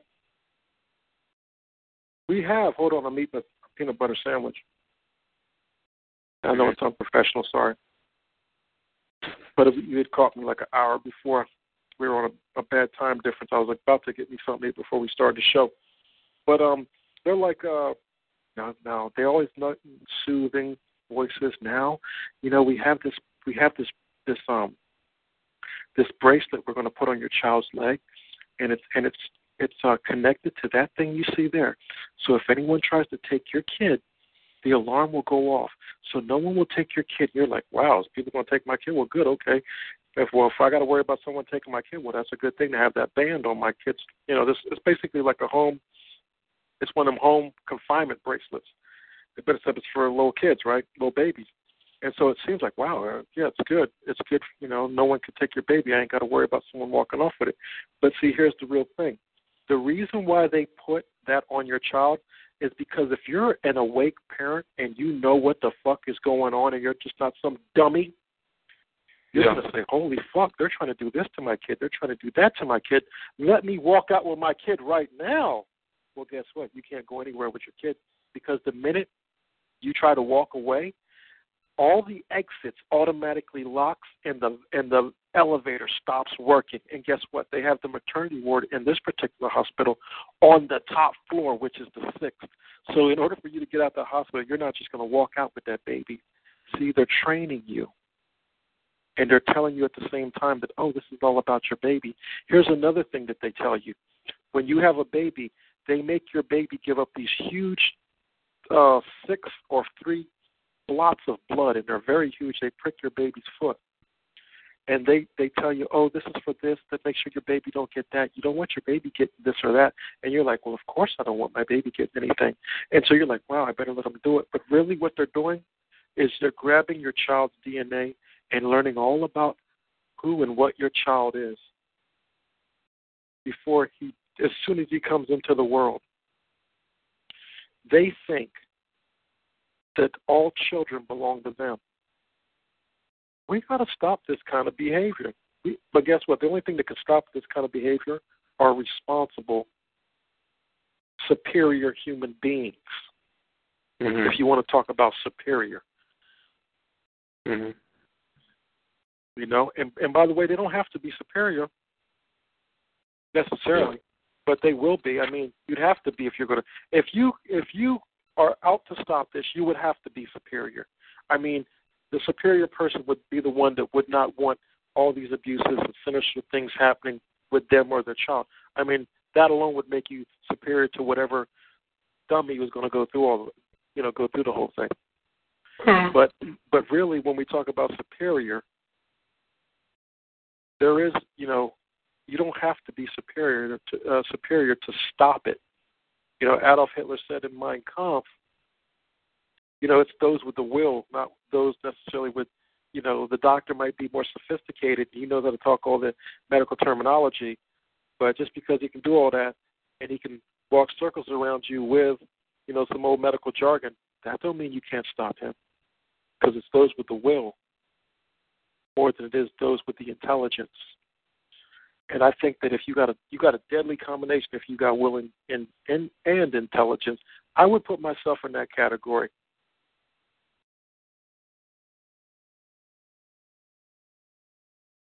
Hmm. I'd put you in that category too. Really? Yeah. I mean, you got a lot to learn. Yeah. As far as so much more that you that you don't have under your belt. But mm-hmm. for your age to already grasp the, one of the hardest truths to grasp, mm-hmm. some of the hardest truths for individuals to grasp are the real truth about World War Two, the truth about H I V, and the truth about the moon landing. They're the hardest. Even if even if they can get they can nine eleven, they can get this, they can get this, or whatever. But mm-hmm. see, until, until they get to the point of living in the knowing and not believing, that's why you'll find some nine eleven people that want to talk authoritatively about nine eleven, but then they yeah. also want to talk authoritatively about fucking um, chemtrails. You see what I'm saying? You see yeah. what I'm saying? So mm-hmm. therefore, we're not talking about that right there. See, so that doesn't mean anything. You can talk about nine eleven, but if you can't wrap your head around the fact that NASA has never put a man on the moon, and that the moon, yeah. and that the Mars landings are all a pile of horse shit, and that yeah. H I V is not even a real virus, it's an extermination program, you mm-hmm. see, and that it is the Jews. See, the Jews, we're not just talking about uh, World War Two. The biggest thing to get over is to know who the Jew is. And I mean at your age to already know, not fully know, because you'll you'll see as time goes on, you're going to see the just how wide and, and deep it goes with these people. Mm-hmm. But to to grasp all you've grasped when you've just turned eighteen, that says a, a lot. So, I mean, yeah, I would put yourself in that category.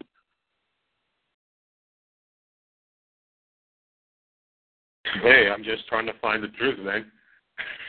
That's all I can ever ask for. That's all I. That's all. I, that's all I do, man. Mm-hmm. I mean, and, and it's not just finding the truth. The truth is important that everybody should know it, because what will that do? Hopefully, that'll make the world a better place.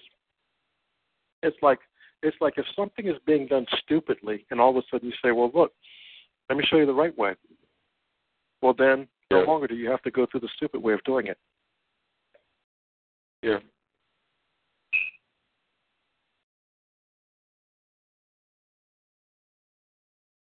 Yeah, brother. Um, I think I told you how I got involved with all this. Mm-hmm. Oh, I think I did. Yeah, but, yeah, this is like, uh, the main point of this interview, but, yeah, I mean, I'm I'm liking the, how it's going, but, uh, how, like, how did you, I don't know if we got into it, but how did you, like, like, what started your, you know, your, you know, your thing? Like, what got you involved in, you know, searching for nine eleven, you know, Alex Jones? What got you into, you know, you doing your radio show and your website and spreading information and exposing yourself? Like, what, what was the thing that made you start in terms of seeking the truth? What was the what was the initial, you know, trigger? Mm. Well, let me see that. I remember. Hmm. I was um. just an average Joe, doing what most people do, just kind of having a good time, but I was intelligent, you know. I would see things on television, and I'd hear it on television, and I knew that what I was hearing was bullshit. But, you know, nah, da, da, just keep on going through my everyday life, and I'd hear them say things on television like, yeah, and you know it's a lie, right? But you're just like, okay, that's our lie, though. You know what I mean? It's like our lie, that's our lie. And then, like, Then, uh, you know, so I'd recognize it, but it wasn't important. And then one day I was over at my mom's house. This is a long time ago. They had V C R tapes, probably, I don't know, maybe early, maybe some uh, early eighties, early nineties. And uh, I was over at my mom's house, and I went, you know, I went in her living room, And I was like, yo, Mom, what you got on the shelf here? Let me see what you like. I want something to watch on T V tonight. I don't know what to watch. You know, I, I'm tired, you know, because, you know, television, if you watch that shit long enough, it's so boring. You can't ever find anything on television and blah, blah. And so, and back then there wasn't one hundred and three hundred channels and all this type shit. So, you know, you're like, what is on the T V, blah, blah. So I seen two videotapes at my mom's house. It was called um, Millennium two thousand.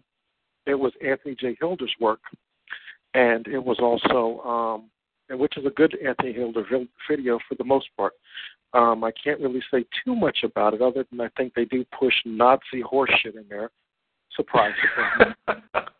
and um, and uh, anyway, there was another one called America Under Siege, and I watched those two videos, right? And I was like, the one, the one of them was this lady who used to be in the military that turned into a lawyer, and then she had all these FEMA documents and all that. And she spread them out and then went around the country and showed you where the locations was. And, like, she wasn't just showing you the documents. She was showing you the locations. And I'm like, holy fuck, wow.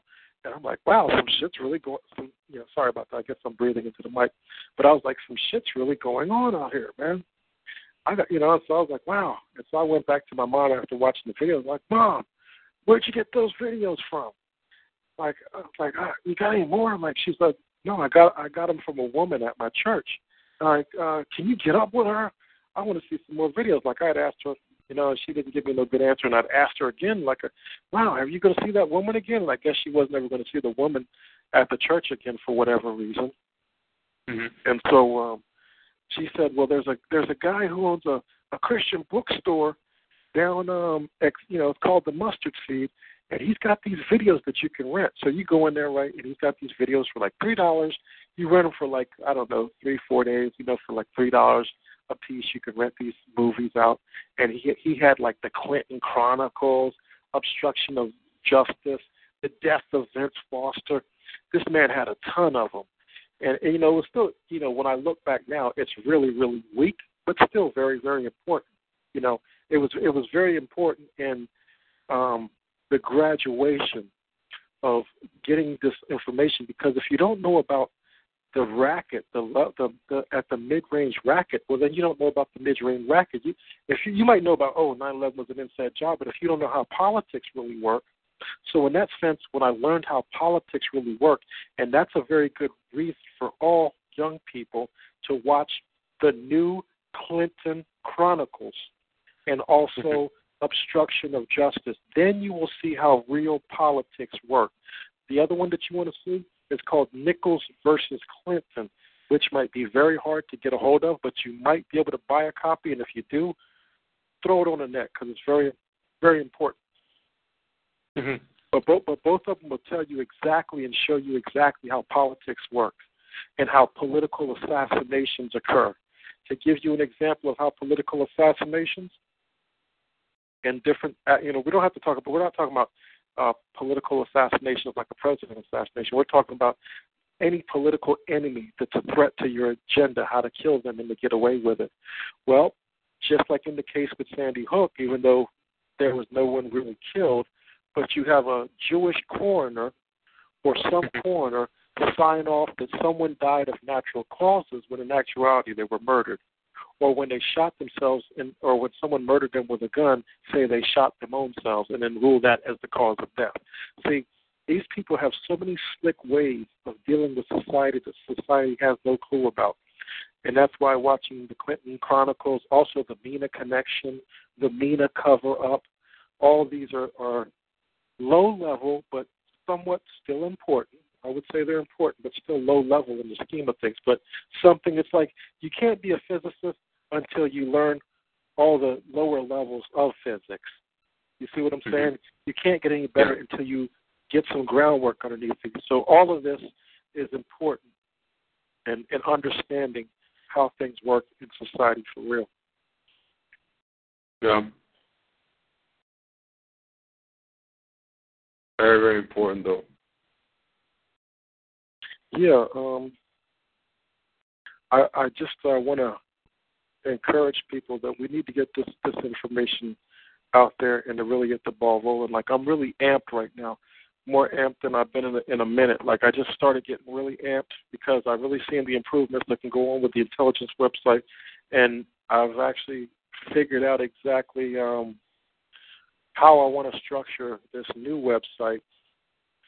And um, this time the website cannot be allowed to be taken down off the net. I mean, that's just crazy because I had one, I had, and I still have the information, but I had up on the net one of the greatest websites that's ever been put on the web as far as information. And um,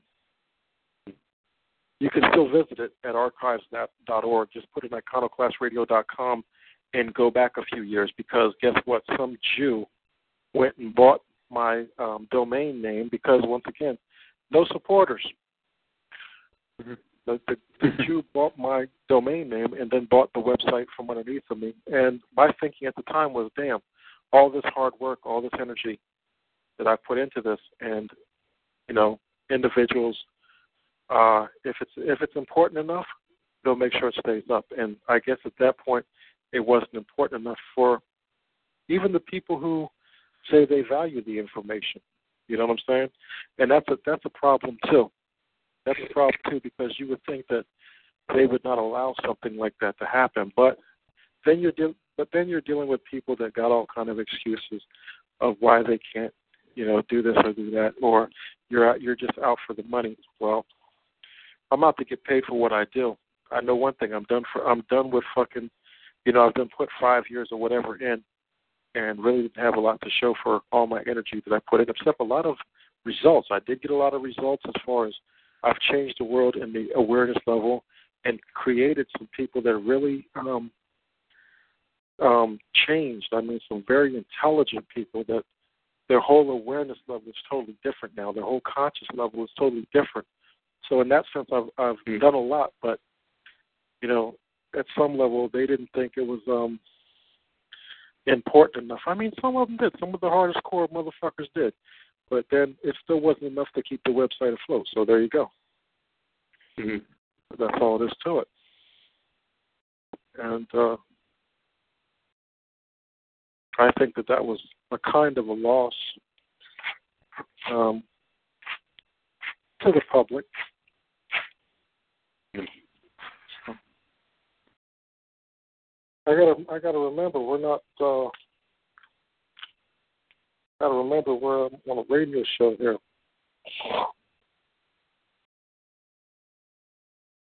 Hmm. So, uh, did you find did you find out anything more about the Nation of Islam? Mm. Well, I was watching the. the full, you know, video you sent me, and uh, also take up the the full debate though. Of the, let me see. You know what? I'm gonna, you know, I gotta do this because I'm gonna play.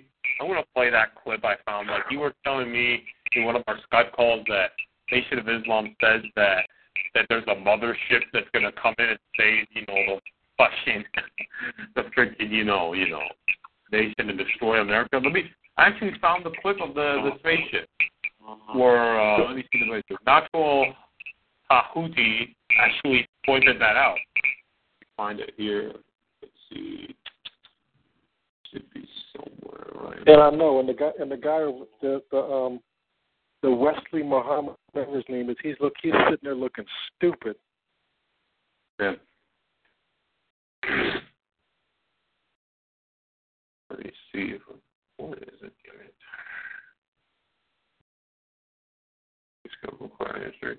But yo, you sent me the info that uh, not all, you know, Tahuti is a drug dealer. That he got convicted for drugs and some shit. Uh, didn't he get convicted of murder too? Yeah, that. You sent me also that information too. Uh huh. But that doesn't move me. That doesn't move me. Okay, if if that happened, cool. But the, it, but the question still remains: is what he said about the Nation of Islam true? That's what matters.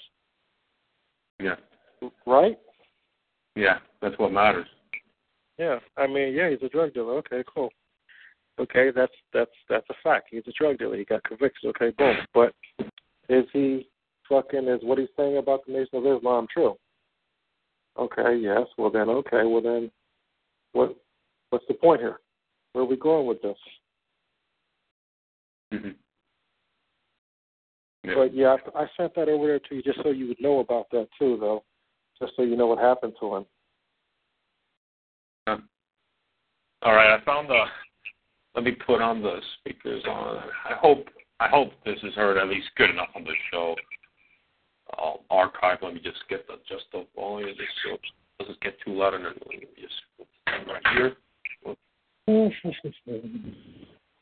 All right, let me see.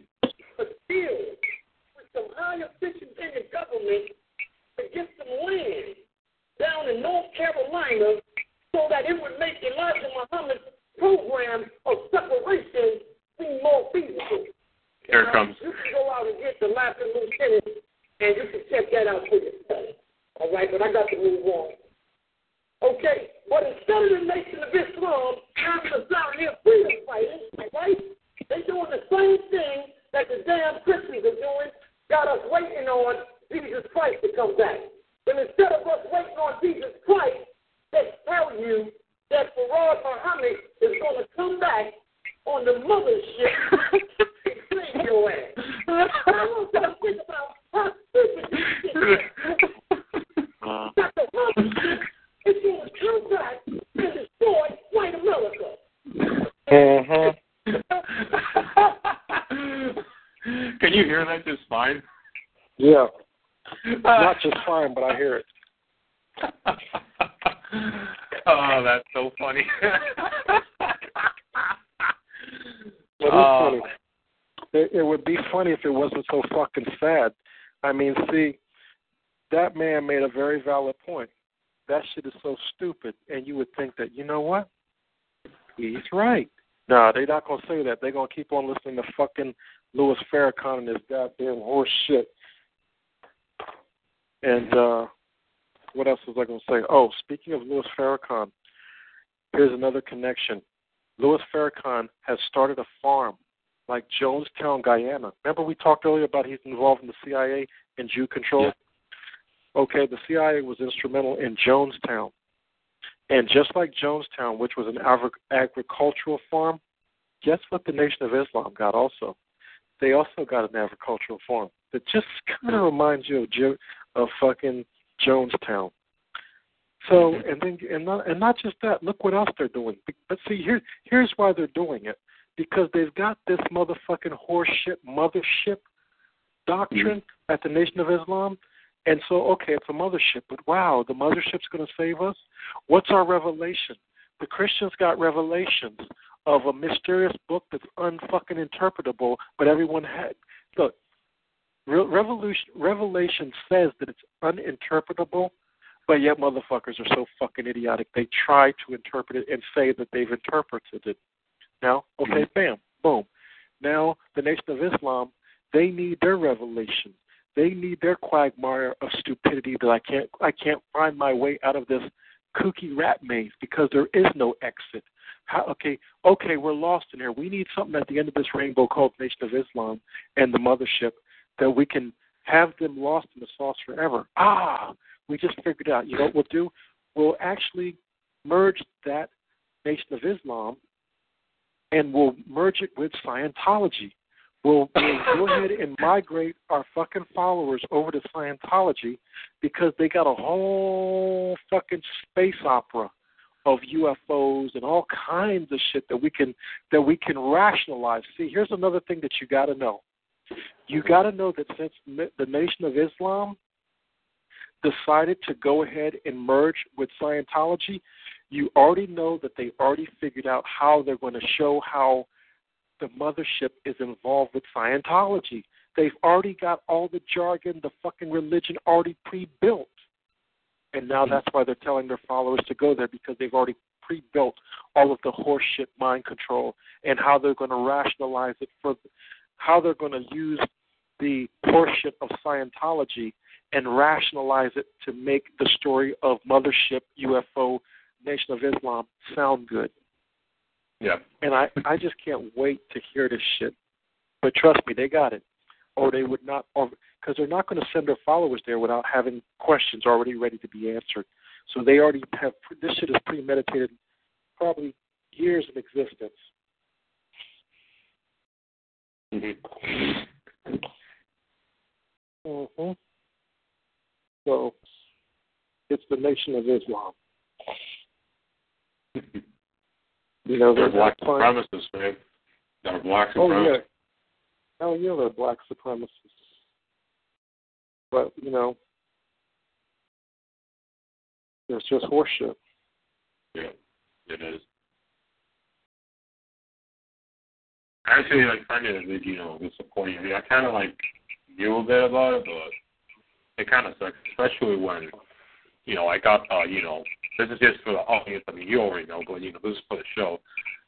And this is what I mentioned at the beginning. I got some books from Amazon. One of them, I mean, Amazon is, you know, uh, another website, uh, not the David G. Crockett website that gives you a couple of books. And um, the books mm-hmm. I got from Amazon, I'm sorry, you're going to say something? No, I was just saying, yeah. Well, the books I got from Amazon were The Secret Relationship Between Blacks and Jews, Volume two and one.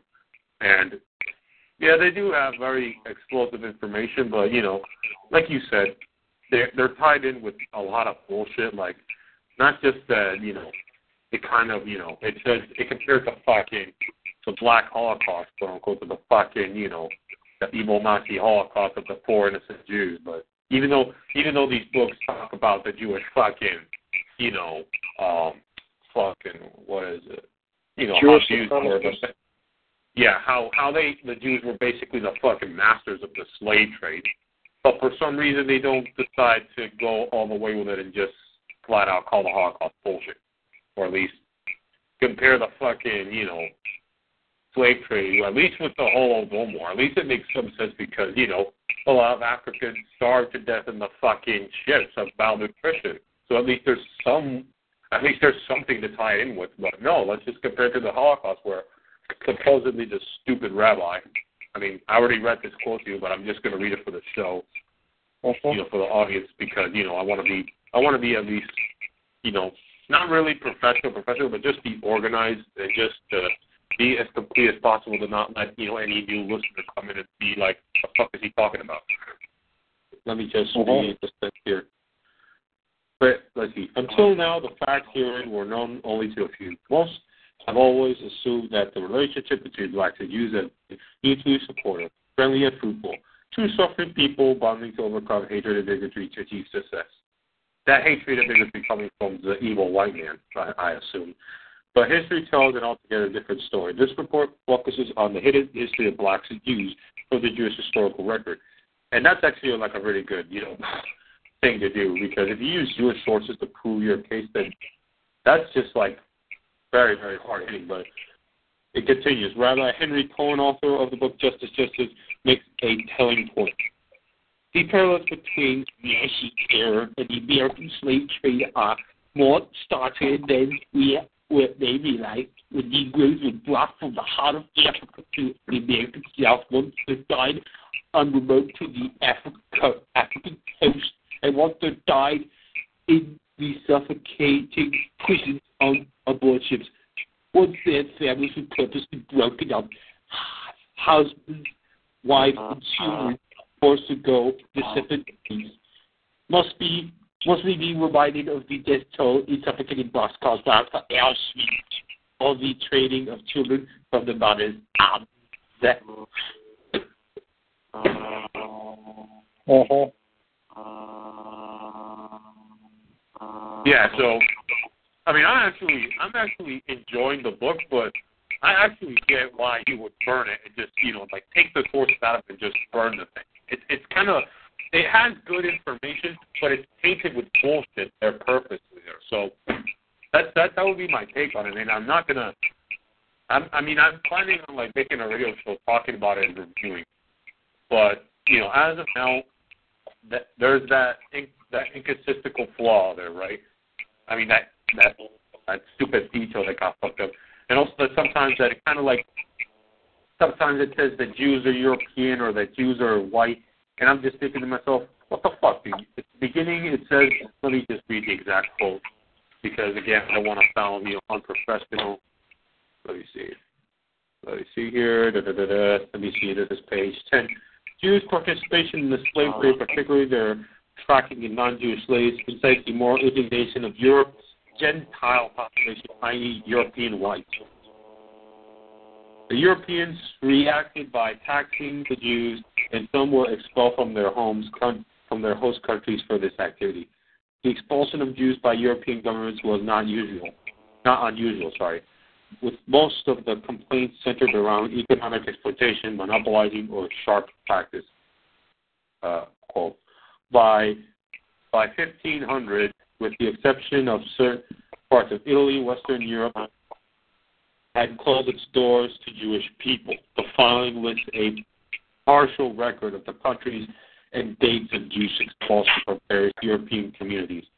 Mainz, ten twelve, France, eleven eighty-two, Upper Bavaria, twelve seventy-six, England, nineteen ninety, France, thirteen oh six, France, thirteen twenty-two, Saxony, thirteen forty-nine, Hungary, thirteen sixty, Belgium, thirteen seventeen, Slovakia, thirteen eighty, France, thirteen ninety-four, Austria, fourteen twenty, Lyon, fourteen twenty, Cologne, fourteen twenty-four, Mainz, thirteen, I'm sorry, fourteen thirty-eight, Augsburg, fourteen thirty-nine, Upper Bavaria again, fourteen forty-two, Netherlands, fourteen forty-four, Brandenburg, fourteen forty-six, Mainz again, fourteen sixty-two, Mainz again, fourteen eighty-three, Warsaw, fourteen eighty-three, Spain, nineteen, I'm sorry, fourteen ninety-two, Italy, fourteen ninety-two in the same year, Lithuania, nineteen ninety-five, Portugal, fourteen sixty, ninety, ninety, uh, sorry, fourteen ninety-six, Naples, fourteen ninety-six, Navarre, that's N A V A R R E, fourteen ninety-eight, Nuremberg, fourteen ninety-eight, Brandenburg, fifteen ten, Prussia, fifteen ten, Genoa, fifteen fifteen, Naples, fifteen thirty-three, Italy, fifteen forty, Naples again, uh, fifteen forty-one, Prague, fifteen forty-one, Genoa again, fifteen fifty, Bavaria, you know, fifteen fifty-one, Prague again, fifteen fifty-seven, Papal States, fifteen sixty-nine, Hungary yet again, fifteen eighty-two, Hamburg, sixteen forty-nine, Vienna, sixteen sixty-nine, Slovakia, seventeen forty-four, Bohemia and Moravia, um, seventeen forty-four, and lastly, Moscow, eighteen ninety-one. And I even read, like, on a more extended list, it said that N S Germany was the last European country to expel Jews. That was from nineteen forty-nine to nineteen forty-five. So there's an entire list of Jewish expulsions from, you know, Europe. And then it continues. Over the next centuries, the century of Jewish development moved into the Western Hemisphere, where land and commercial opportunities provide the incentives of integration. The open and ungoverned territory and the docile and vulnerable indigenous population were an irresistible attracted to the malignant race. They acquired great wealth in their Caribbean and South American enterprises and eventually moved into the American Northwest, Northeast, which became the economic local point. It centered with the forced expulsion of the Jews from the Spanish Empire and with the early explorer and discoverer, called America, Christopher Columbus. So right at the bat, right off the bat, it does tell you, like, it, if you read it, it gives you the sense that, you know, Jews and whites are not the same. But let me see if I can find the exact page. There's other pages where it says that, you know, that the freaking, that the Jews were like the white, part of the white population. Let me see if I can find it, because there's other pages that says multiple times. Because it goes through the islands like Barbados, Caracas, Jamaica, and other islands. Let me see. Let me see here. Um, should have marked, bookmarked it somewhere. Let me see.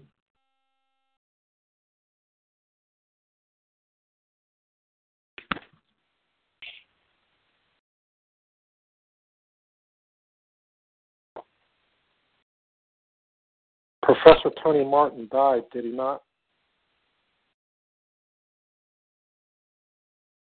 I'm sorry, what did you say, Paul? I think Professor Tony Martin died. He was he was definitely a threat to Jews. Hmm. I don't know if you know him. Mm, nah. You don't know Professor Tony Martin? Tony Martin. I think I that name sounds familiar. It rings a bell to me. Yeah, he's the guy who uh, established the. He's got a lecture called "The Jewish Role in the African Slave Trade." Hmm. You've never seen that? I think Jam showed a video of the guy talking about that. yeah, but yeah. Let me see. Yep.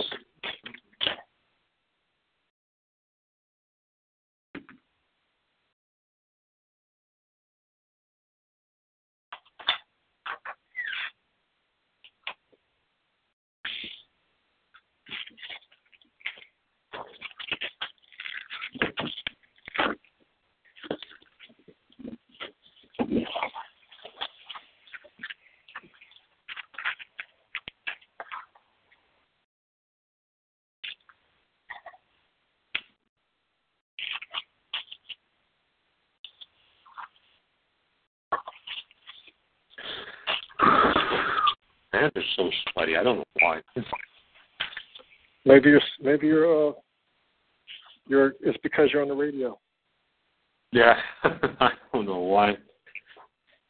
And I don't like it because I don't want to keep make my books. Uh, you know, I don't want their. You know, to get old and sagging. You know, I want to make sure they're as you know well preserved as possible. And I finally found it. Here's a quote from page uh, fifty-seven, and it's on Barbados. Jews made up twenty percent of the nearly twenty thousand white inhabitants. Wait a minute. Didn't you just tell me at the beginning of the that Jews and whites were not the same, yet here you're telling me that Jews made part of the white population? If you if you believe, right, that Jews were a separate, you know, race or people, then you would it would make more sense to say they made up twenty percent of the, or not, you know, not, they wouldn't say you were twenty percent of the white population. You would just say they are about, like, you know, they're like X percentage of the whole it population. Sounds, it sounds like exactly, it comes from the source it comes from, a Jew-controlled source. It sounds yeah. like, okay, slip that in there. You know, the white people are Jews, so you can easily identify. And I'll tell you what, there's a lot of black racism and a lot of white racism. It's due to Jews. Yeah. It's, it's due to Jews in Hollywood movies. Yeah. Yeah. So, and you know what? I'm actually looking at the. I'm sorry to interrupt you, but there's a source. I'm looking at the sources list, and that sentence is sources four to page fifty-eight by Warnick, page fifty-six. Estimated that Jewish population of the island of nineteen eighty-one to be around two hundred sixty. The Barbados slave population, you know, was you know dot dot dot dot dot. So. The source there is Fortune by a guy named Wernick. And it's kind of funny because Wernick is a name that constantly popped up when I was looking at a at a video exposing the Holocaust. Because this, I, I don't know if this is the same dude, but a guy with the last name Wernick was the guy writing about the book about the fucking Holocaust, like Kirk Blake. Yeah. Mm-hmm. Yeah, the most damning information against Jews. Jews, see, Jews, see Jews as see this is this is you have to do what you have to you have to out Jew the Jew. Yeah. And I don't I don't mean do every evil thing a Jew does, but you have to do some things they do better. Like for instance, they have that, that Jewish megaphone. They have a megaphone where they have this this system, and guess what? We can take it over. We can actually take the fucking thing over. Because what it does is it's it's an alert. And what happens is it alerts the Jews that, oh, my God, there's an issue concerning Jews. And so let's all together as a unified force. See how they do it on the Internet? Like they take, they take, and like when it's time, oh, my God, there's a Congress, a congressman doing X, Y, Z. I want everybody now to, to email that congressman and say X, Y, Z. You see what I'm saying? That's the way they operate. They have this megaphone that if something's going on like this, hey, guys, there's a video on YouTube, X, Y, Z. Go over there and get the shit fucking taken down. And then they go get it taken down. Yeah. You see, that's the way it's they uh, operate. We, we got to do yeah, the same thing. Yeah, they're a collective unit. I remember one dude, I think his name, I don't know his name, I mean, he's just a weird dude, but he made a point that Jews on Jews is that he said he was like comparing Jews and Europeans to baboons and, you know, chimpanzees, I think, or monkeys. I can't remember the other part, but he said that, you know, chimpanzees were more intelligent, baboons are more collective. That's why baboons can outmaneuver and out, you know, smart, not outsmart, but can outperform, or at least, you know, get an advantage on chimpanzees because they're more of a collective unit.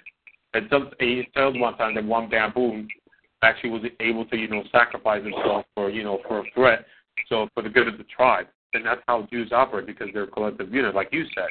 They're, they get together to the congressman and they get on him and they say, hey, you will pass hate speech laws, protect us, you know, we'll give you all your money, you know, you're all behind the guy. And then the guy's uh-huh. like, well, okay. And if we were able to do that, at least, damn, at least we would, at least we were getting something rather than just sit here and just, you know, talk, talk, talk.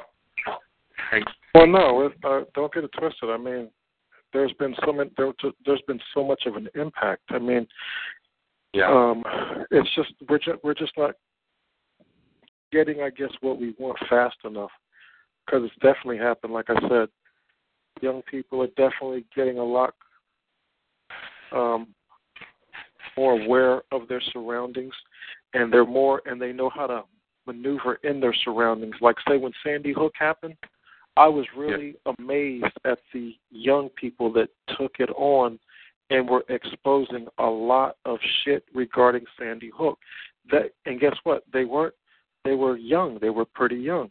You know what I'm saying? I mean, but they were yeah. still mature. They were still mature, but they were still young to be able to look in the right places and find a lot of the information, even though they still haven't gotten to the fucking fact that it's all Jews once again. The coroner's a Jew. The first police officers on the scenes were Jews. The fucking community was a Jewish community. The victims were Jewish. I mean, every fucking thing. Even the so-called shooter that never shot anybody was a fucking Jew that didn't even exist. Adam Lanza. They can't prove that Adam Lanza ever existed. Supposedly he was in this high school, but they got no pictures of him. You know what I'm saying? But the thing is, his family were Jews. You see what I'm saying? Yeah. The whole fucking thing is a fucking Jewspiracy again. But guess what? The young people picked up on Sandy Hook, but guess what? They can't fucking make the goddamn Jew leap, even though everyone is a Jew. That the Facebook pages for Victoria Soto and the other Jews were Jews. And they had the Facebook pages before the event even happened to, to rake in your money. You know what I mean? After you tug on their heartstrings. This is all Jew operation, Jew tactics, and guess what? They can't figure that out yet. Remember what I said? The hardest shit is this Jew shit. I mean, yeah. it's it's the hardest thing to figure out, man. It's because they're in a cult. You know what I mean? They they're they're not used to living in the knowing. They don't have any logic underneath their belt. They don't know how to think in the world. I mean, as crazy as that sounds, I'm surprised at a lot of people that can't think. But there's a lot of people who are coming along, and even though, yes, they still haven't gotten to the Jew level yet, or they haven't even gotten to the moon landing shit yet, or even mm-hmm. something very important, the H I V, I think that's the, one of the, the biggest things on the planet because that's all about extermination. You know what I'm saying? Mm-hmm. And, um, yeah. you know, they, they still haven't got that. They're coming around to the H I V. You know what I mean? More and more people coming around to the H I V. More and more people were getting, you know, you see that more and more people are waking up to the Jew. But still, when we look at some of these researchers, like where are they at? They're so on this and on that. Well, how come you can't figure out when you do your, your investigation that, yeah, that person's a Jew, that person's a Jew, that person's a Jew? I mean, why is that so fucking hard? What the fuck? Yeah. Yeah, you know what I mean? Yeah. But it, but think about their programming. Think about, you know, their favorite comic book or their X-Men and Magneto. Oh, my God, Magneto's parents and the Nazis did that to her. You know what I mean? This is all fucking conditioning from the time you're a little kid and the video games, everything. And like I said, as much bombardment that happens to them unsuspectingly, even when they watch the videos and the, and the games that say, ooh, Illuminati, and they think they're aware, that's all conditioning to a false Illuminati because there is no Illuminati. It's Jews. You see what I'm saying? And so they, they, it's all conditioning. It's all programming. I mean, you know, there's people running around right now talking about Jay-Z's in the Illuminati, Rihanna's in the Illuminati. And they and just because you got a Baphomet fucking T-shirt on or just because you got a Baphomet ring on, that don't mean fuck all or anything except you think that now you Any, know. Yeah. Anyone can wear that, though. It's like, oh, Jay-Z made a fucking triangle with his hand, or, oh, you know, Rihanna made a fucking triangle with his hand. Dude, I can do that. Your mom can do that. Anyone can do that. It doesn't mean... And, and guess what? And guess what? And guess what? If anyone does that, that's a star, guess what that means? You're part of the cult. You're part of the cult. They're in the Illuminati, supposedly. You see what I'm saying? But then you got to ask your, yourself some things. Do you actually think them motherfuckers would be in, in their little their little fucking puppet musicians that they control, and they're they're controlled by Jew Industries because the Jews control the music industry, the fucking sports industry, fucking Hollywood, the news, the fucking banks, the insurance, the fucking properties. I mean, the motherfuckers, that's who owns Harlem, fucking Jews, but yet black people are the fucking tenants. You feel me? So yeah. So the point is, is that uh, it's these fucking Jews. Why is that so hard to get? Except it's because of your fucking programming. But like I said, people are breaking through. And that's what you should be amazed at, is that for all the shit they go through in video games and fucking comic books and even into adulthood and on into church because the churches are Zionist and everything is reinforcing that, that the Jews are chosen, the Jews, like don't ever do anything. Talk about your own kind. Talk about your native Puerto Ricans. Talk about your fellow Americans. Talk about blacks. Talk about Mexicans. Talk about Arabs. Talk about Chinese. And you don't want to buy their goods. But if you say, look, I don't want to deal with fucking Jews sucking on us like a tick with their Federal Reserve. Oh, my God, blah, blah, blah. What do you mean? Like, what are you talking about? What's wrong with you? What, you know what I'm saying? This kind of fucking yeah. brainwashing that's happened to these people. And uh, but their, what, what, what their programming kicks into effect. Their knee-jerking reaction overrides their reason. And, you know, another thing you know, I noticed is that when you talk about anyone, like you said, if you say that the Gestapo ran the evil, you know, fucking secret police shit that was run by, you know, the last or so, so, so, the evil Nazi, if you say it was run by Germans, you don't get slapped in the wrist. And I, I, in fact, I think some might even praise you because you're learning the history and, you know, you know, you're learning the history to not repeat it and, you know, that type of, you know, kosher shit. But as soon as you say the Cheka, you know, the fucking, you know, the counter-revolutionary genocidal police program, if you say that was run by Bolshevik Jews, people are like, oh, my God, how can you say that? No, no, no, you're Jews. Oh, you're anti-Semitic. What, you just start calling Jews? You get a billion a barrage of, you know, you have to make a billion excuses, a billion apologies, and all sorts of bullshit that you didn't have to say when you said the Gestapo was run by Germans. You didn't have people. People will not come at you and say, are you anti-German or you dislike German people when you say the Gestapo was run by Germans? But if you say you don't get that when you say, you know, like what I said.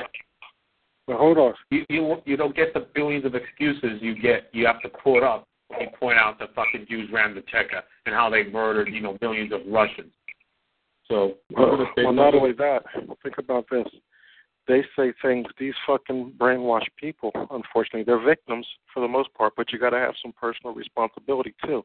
So it's not all yeah. like, oh, I'm a victim.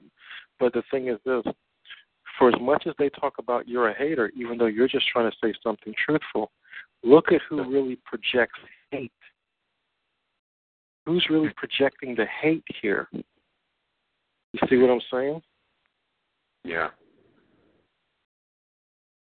Because anything you say, usually in, in mainstream society, if you say anything that therefore that somehow that they might have possibly possibly been lied to about that portion of history, you could tell them something else like, yo, Abraham Lincoln, he really wasn't about to free no slaves. That's just bullshit. And that's, you know, that will be accepted and, and, and accepted to go see if it's true. But if you say, hey, look, this aspect of history, let me tell you X, Y, Z, all of a sudden the mainstream will project hate because they've been told that, oh, my God, Nazi, the worst thing ever that ever walked the planet. You yeah. see? It just that uh, the, the immediate response is evil, like I'm facing evil right now. They've done such a good job, but it's but it's breaking down so well. That's why you see black pastors defending Hitler. That's why you see black Nazis. That's why you see a lot of things going on. Even that's why you're seeing more anti-Zionism. These people that are so-called anti-Zionism, I got news for anti-Zionists. You keep on playing with this thing, you're going to be exactly where we are because you're going to see the truth if you really are serious. Mm-hmm. I mean, it's, that's what's happening. Mm-hmm. I mean, I, you know, just the comment, I was at the fucking, you know, Holocaust Memorial at fucking San Juan, dude. I love how they sugarcoated and said, oh, learn about the Holocaust is the greatest weapon, you know, to fight against evil, to democracy and freedom, and all that bullshit. And I'm just thinking to myself, you know what I found interesting about it? They had a plaque with a timeline, and the timeline edited, not in, you know, when the war ended, but nineteen forty-eight with the establishment of Israel. Dude, you can, I can make a fucking memorial to how ever since Israel was established, the fucking Palestinians were being ethnically cleansed. And how they were being genocided, yet of course they're put under the rug. Or not just that, or how, you know, how the German people, the Russians and Ukrainians and other European Gentiles were basically being butchered during World War Two. And we have to cry a fucking river for all these all these Jews. When so when dude, it's like it's like let me find the fucking quote here from Alexander Solzhenitsyn. He even wrote comment about us. Let me find it here. I think it's really telling me to find it here. Did he talk about the Jews? Yeah. I mean, at least one comment or quote. Let me see here. We cannot state that all Jews are Bolsheviks, but without Jews, there would never have been Bolshevism. For a Jew, nothing is more insulting than the truth. The blood-maddened Jewish terrorists that murdered sixty-six million in Russia from nineteen eighteen to nineteen fifty-six. That's eleven times the fucking, you know, Jews that died under Adolf Hitler supposedly. And you don't get fucking Steven Spielberg making a movie out of that. You don't get a fucking. You get some books, but they're not like mandatory to read. You don't get a movie at your school, right? Talking about Bolshevism and the Gulag system, and you don't get that much talked about in the fucking media or the T V movies. It's like something you have to find out for yourself. It's not something that, you know, the fucking local news channel talked to you about. Because they were so busy talking about the Nazis, how they were trying to gas those foreigners and Jews. You might as well tell me about how they fucking made a factory of trumpet head while you're at it. It just drives me sick. I will tell you a trend that I've seen amongst some young people, and that is they get to a point where they don't believe anything is real. Like they want things proven to them, but they don't know how to have it proven to them because they have nothing to go on. They have no way of thinking correctly, but they do. They they have some kind of logical thinking, but you know, there's these uh, these, these there's these uh, fugazi intellectuals. These people that are like halfways or even might be full ways, but they're more about deceiving than reality and truth. They they they yeah. use whatever intellect they have to try to deceive and cover a story, and that takes work and that takes evil. You got to be truly evil to do that because it's not easy to try to intellectually be evil.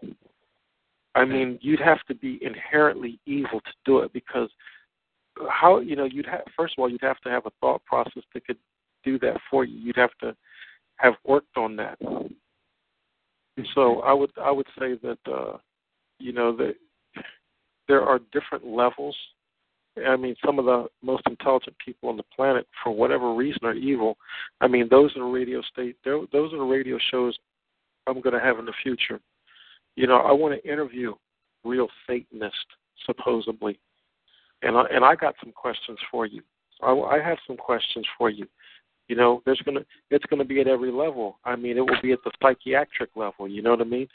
I mean, I, I'm a, I'll go deep with these people, see where, see what's really what's in there, see what's going on, like where, what, you know, what drives them. Because you would think that if you're intelligent, how could you be so stupid to be for Lucifer? I mean, that that's, you know, but they do have people on the planet that like to be beat, that like to be abused, that like to be degraded, they like to be tortured. You know what I mean? They like they they they they're debaucherous. They're evil. I mean, they, they exist. You know, they are yeah. they exist. You know, for what reason? Who knows? But they're out there. Mhm. Whether you like them or not, unfortunately. And not just yeah. that. Uh, you gotta like, you gotta take it. So you, it's kind of like one of those things that you have to learn with, though, that there's all sorts of different people that you can't control. So, well, I don't know who the leading Satanist is. I know there's a guy named Boyd, someone that, you know, supposedly he's, you know, I, I've read up on a couple of these people, and they say something that seems intelligent to some degree, um, but they don't really say anything of anything that reveals, like, what the fuck is going on here. Like, they talk about, when people ask them questions, they, they give their philosophical responses. But but really, uh, I've never seen a, you know, like a, like a real, um, anyone ever take them on. They just, you know, they just let them say their piece and, you know, ask them some old weak questions on T V. You know, I've never seen anything. I'm not saying they haven't. I've just never seen it. I haven't done a real, a real research. You know, but I do want to. You know, the the real research. How you, how, you know, that's how you that's how you save a lot of horseshit. And that's what I've done a lot of my life too. Let me tell you. Let me tell you another thing that that I that I've done and I will still do, and, and I'm encouraging others to do. When you're watching television shows or whatever, and they're interviewing some guy on the History Channel, and they say, so-and-so from so-and-so, you know, it says this guy's name was James Wyatt, and he was talking about how no one had ever confronted him about the laser, about the laser that measures the distance between the Earth and the Moon, and that the Moon is going farther and farther away from the fucking Earth. And so he said, oh, no one has ever, you know, no one had ever, ha- have, you know, basically he was saying it like no one has ever had the audacity to ever be so dumb as to ask me about, you know, this because it's proven. Well, guess what? I had the audacity, and his name was James Wyatt. He was in Austin, Texas, and guess what? That's what I did. I Googled that motherfucking, well, not Googled it, I four one one. I called information on landline. I said, four one one, give me the number to James Wyatt, Austin, Texas. I got a hold of that motherfucker, right? And after I got a hold of him, um, he, he he called me back like two weeks later because I left a, a, a message on his answering machine. The motherfucker actually called me back two weeks later, and when he called me, I said, what's all this stuff about this laser, this, that, and the third? And, you know, well, guess what? The man told me, I said, I said, I'm going to come to Austin, Texas, and I want you to prove to me that this laser can do that. And you know what the man ended up telling me right on the t- on, the, on the telephone? He said, um, he can't he can't prove that to me, not because he wouldn't or couldn't, because he wouldn't be allowed, but because he could not. He could not establish that this shit was reality. And and not and not only that, after James Wyatt had called me, he called he called me back again. After we, had, after we had had that discussion, and I had asked him a couple of things, because at some point he had asked me a couple of questions or said a couple of things, and then somehow it gave me the suspicion that he was a Mason, and I asked mm-hmm. him, and um, we got into that. So I think what happened when I asked him certain questions, because, you know, when I'm talking on the on the line, you know you're not talking to a lunatic. You know you're talking to someone who knows what the fuck is going on or suspects and is, is you know, it's at that level. So what happened, this man called me back, like, I don't know if it was two weeks later again. He called me back. I didn't call him or nothing. He just called me back and had some more questions about the moon landing. Asked asked me about, because this was all about a History Channel special, and it was and it was some evil shit too. Because if you never looked at the other side of the story, they told you what the other side thought, so you don't have to bother about what they're going to tell you. Because let us tell you what they think, right? And so they tell you what the other side says. And then they then they disprove weak versions of the other side, and like you're like, oh, is that what they think? Man, them people, oh, I know, I can see why they think that, but yeah, now I can see how they they were just so dumb to fall for that, because now I've seen what really happened. You know, that's how the whole program. It was some sinister shit, brother. I mean, it was some very slick shit. And yeah, so, and so, yeah. So so therefore, then I went and um. called up to James Wyatt, right, and and then he called me back. We talked about the moon landing. It was a it was a kind of friendly, you know, but still like, what the fuck are you doing around our conversation? You know, you know, it was no doubt that that's. I'm still wondering what the fuck's going on. Why why are you um doing all that? Well, guess what? I gave him some information about all the different parts of the moon landing, you know, all the different facets of why this is some horseshit. And I think the reason why he called me back the second time is because the first conversation was like that, too. And the man probably went and looked into some shit and said, like, holy fuck. Because right after that, think about what happened right after that. Because James Wyatt, because I've seen, I've seen um, footage of that same um, place out there in Austin, Texas. It's this observatory out there. I think it's Fort something or other it was called. And um, it was an observatory. Mm-hmm. And now James Wyatt is not out there, but they got these guys that look like some old nineteen eighties, nineties C I A agents with a thick fucking mustache. Look nothing like a fucking nerd that would be playing around with fucking telescopes. So it's a pile of horse shit going on out there. Mm-hmm.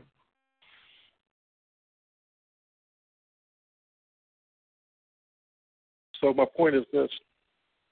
You see some shit on T V and you want to get to the bottom of it, or you see something interesting that you heard that you want more information on. You see the news story on the news channel and you want to know more and get more details, call up the news station, ask for that reporter. They'll put you in touch with the reporter or to the voicemail. And same thing. You heard somebody being interviewed, you know, you, you heard someone being interviewed. Mm-hmm. You know, or, or if you know someone's name, if you, basically if you know someone's name, like say Ralph Renee, and he lives in New Jersey, you could do a statewide search of New Jersey for Ralph Renee, and then if his number is available and not private, then you'll have his number. And then voila, you can call. And whatever question, I mean, same thing with Anthony Hilder. Back in the day when I was uh, going hard on some other shit, man, I had Anthony Hilder, Jordan Maxwell, Alex Jones. I had Alex Jones' cell phone. I had old Mike, what's his name, his old little fucking bu- I had everybody's fucking number from all over. And sometimes, you know, um, you could share. You could swap numbers with people, you know, and you just keep on building your database of fucking all these, these uh, people's numbers. And I still do. I still do have some numbers still. I mean, that's how I was able to get a hold of Anthony J. Hilder. Yeah. I mean, these people are not hard to get a hold of. Dude, I actually, I actually have Jam's number. Yeah, his home phone number? Yeah, I have it because he he told he gave me his number and his email. I'm about to contact him. Oh man. Uh, yeah. If he gave that, if if Jam gave that to you, let me tell you this about him being the profiler that I am.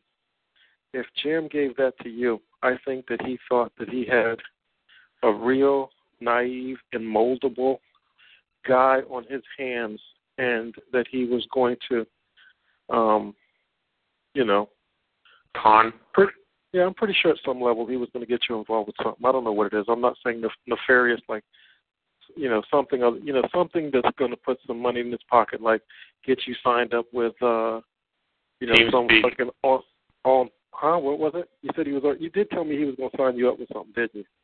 Yeah, he said he'd be asked me if I heard about TeamSpeak, and he told me uh, he wanted to get my Facebook. And I, I, I didn't want to do that because I didn't want to get him to get really into my Facebook because I didn't want him getting my personal. To be honest, because I, I heard your videos on it, and I was like very wary of what Cam was telling me. So I was trying to be, you know, calm when I called him. But yeah, he wasn't well, trying to get involved in T C. Well, yeah, go ahead. I mean, did you did you see the video? I mean, this. Yeah. Think about think about this. Think think about this right here, and that's why I'm telling you I would like to have someone that could do the work, because the shit will look as best. It would shit on Alex Jones and a lot of people if I had the right individuals, the right team put together. Like, for instance, if you look at the, the video I produced on Jam, the one where mm-hmm. I showed that he was at the same um, the same facility, basically, the same grounds where the Qatari, this Jew-ran organization, it was a Jew-ran. I mean, I've got a video on that where it was a Jew-ran organization, right? Where, when I say Jew-ran organization, on its main website, and they took it down, they had a Jewish Star of David, but then they took it down where, you know, sometimes when the picture used to be there, but now there's just this box with an X and the picture is no longer there. Well, you know, it shows that the picture was a, a Star of David, but they took it away. Right, so now you have this. You have this organization where there's an F B I agent that is trying to get these people. He's trying to instigate them to do something or say something to where he can say, "Aha! I got a group. See, here they are." And so he did that, right? And he got he got these halfway semi-retarded looking, you know, country bumpkin schmucks all together, and now. You know, they, you know, oh, yeah, we arrested this group. See, there's a group in the country. They're the Qataris, and they were talking about they were going to hurt state police and stuff and shoot state police. And so, and so therefore, um, you know, they, you know, they got all fucking hemmed up. And the F B I guy was the one that was instigating them, and come to find out that one of the guys that was in the group, aha, he was an F B I agent. But, and then here's what else. That same place where they hemmed the Qatari group up and were taking them out there to do all their shit is the same place where Jam had had a bunch of people. I don't know who they were, but they training. You know, they, yeah, they, he had these bunch of people that he was out there, you know, training. And back then he used to he used to tell people, "Yeah, you're you're holding." You're holding signs. You're not out here learning how to shoot guns and get ready because we're going to have to. There's, it's going to have to get bloody before anything is done and all this kind Look at of that. Shit. We uh, we so, need a revolution, man. Yeah. So so now he, he's doing all this kind of stuff, and and so you know, guess what? He's doing the same kind of stuff that the F B I had just jammed the group up with, and he's doing it at the same place where the F B I and the group was. So tell me this. What's going on here, and isn't this kind of suspect? And then you have Mike Delaney and the rest of them. And then here's here's a guy that you might not know about. Did you ever hear my interview that I did with, with ProThink? Yeah, I did hear the interview. Okay. Okay. Well, one of the guys on there was named Quest. He was a guy who was in Arizona, he was in Nevada, because of murder. So he's supposed to be in jail for murder, but he's not in jail for murder. Where's he at? He's on the motherfucking street um, hanging out with Mike Delaney. And see, no one, okay, there should be there should be a post at ProThink. Where's Quest at? Because where is Quest?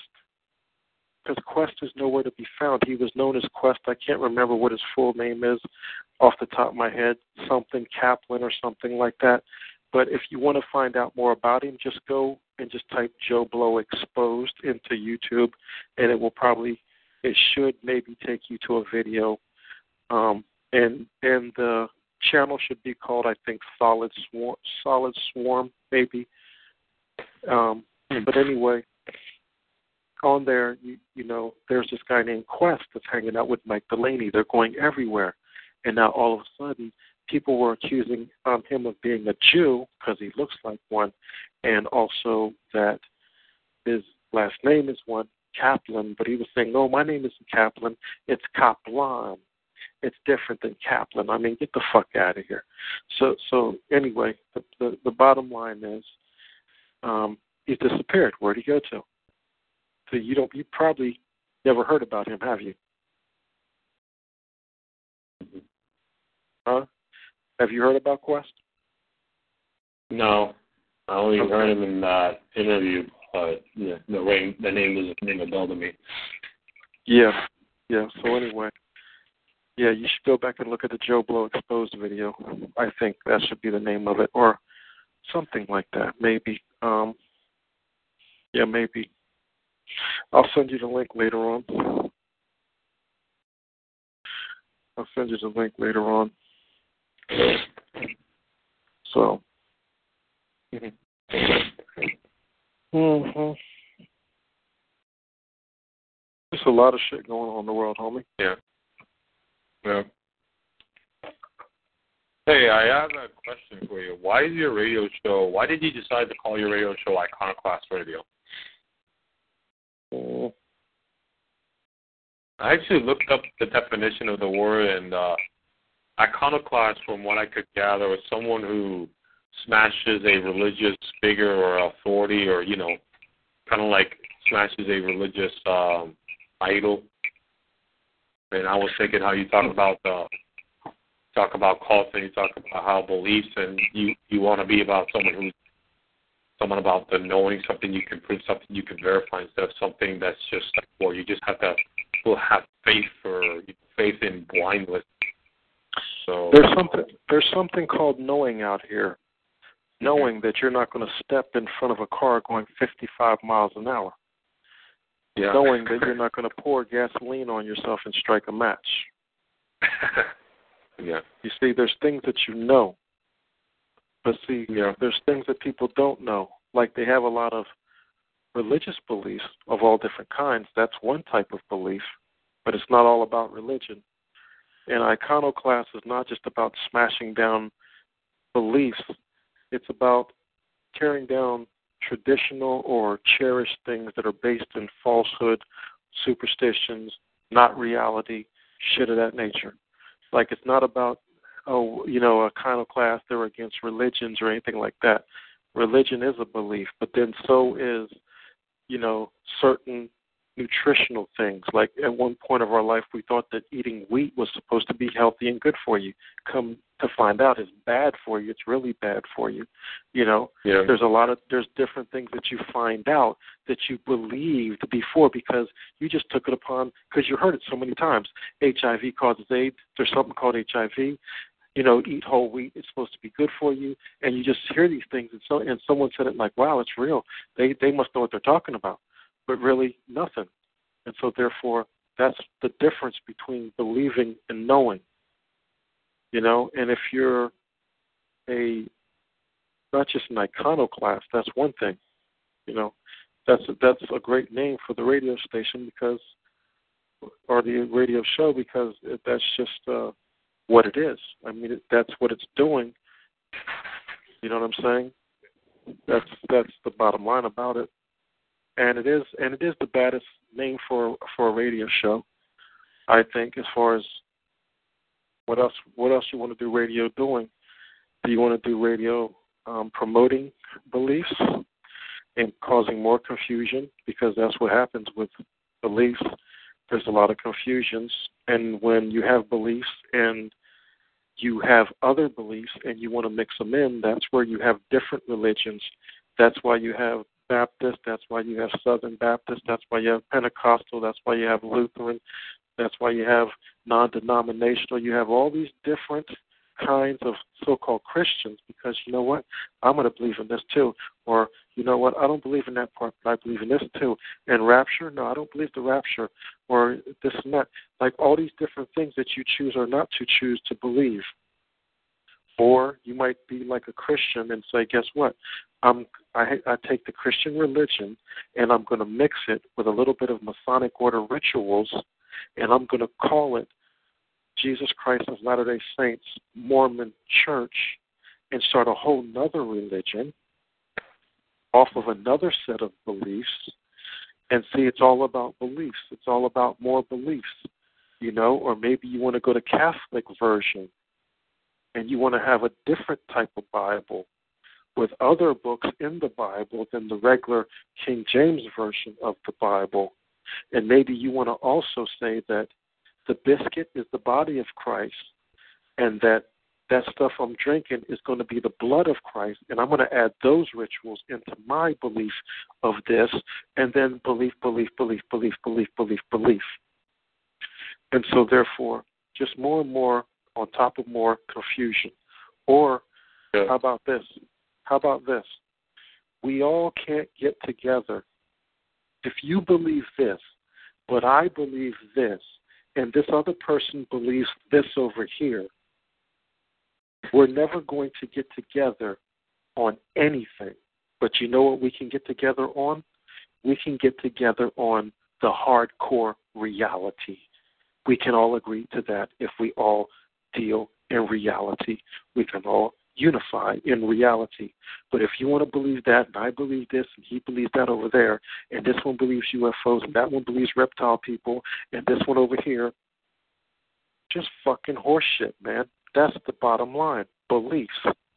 It's horseshit. Yeah. Another great another great thing about beliefs and not believing but knowing is if your foundation, see, that's what I'm talking about. See, your foundation was based on the fact that you thought wheat was bread or wheat was healthy for you, and that whole grain wheat this and all this shit. Or you thought that whatever it was that they told you was completely healthy for you, it really wasn't healthy for you. But you based it on the fact that you're, that that was what your foundations in life was. And your foundations in life was bullshit, it was horseshit, and now they wash away with the, you know, shifting sands. But if you're dealing in the reality of what you know, which is an ongoing process, because you have to navigate in a world of not knowing. But there's nothing better to do than to know or not know. If you know, now each block, if, if your foundation in each block is built with something that is knowing, your foundation is solid and will never be shifted by anything that's coming forward in life. And you will be able to avoid and be able to avoid different things in life. So now, if you don't and you're ignorant, guess what? They can walk you into the gas chamber because you are so dumb to think that, guess what? I'm I'm going to do this or whatever, and then I, I thought everything was good because that's what I was I was told, like, that's reality, and I walk right in that, but that wasn't reality. You see? And mm-hmm. so that's yeah. why that's why knowing is so important, and, and believing is something that you have to get out of your life. And when we say believe, we don't have to believe. Think about this. People tell you that you need to believe in God. If you need to believe in God, there is no God, right? But there is a creator. So you can't say God. You can't walk around and say God this, God that, because everyone has their own version. And good, they can't describe God because God can't be describable. But they do try to tell you God has a chosen people. God gets angry about this. God will curse you if you touch his chosen people, whatever. They got all these things that they tell you that God said. God, we have no proof of that, that God said any of that. But one thing we should know is that you cannot really call him God.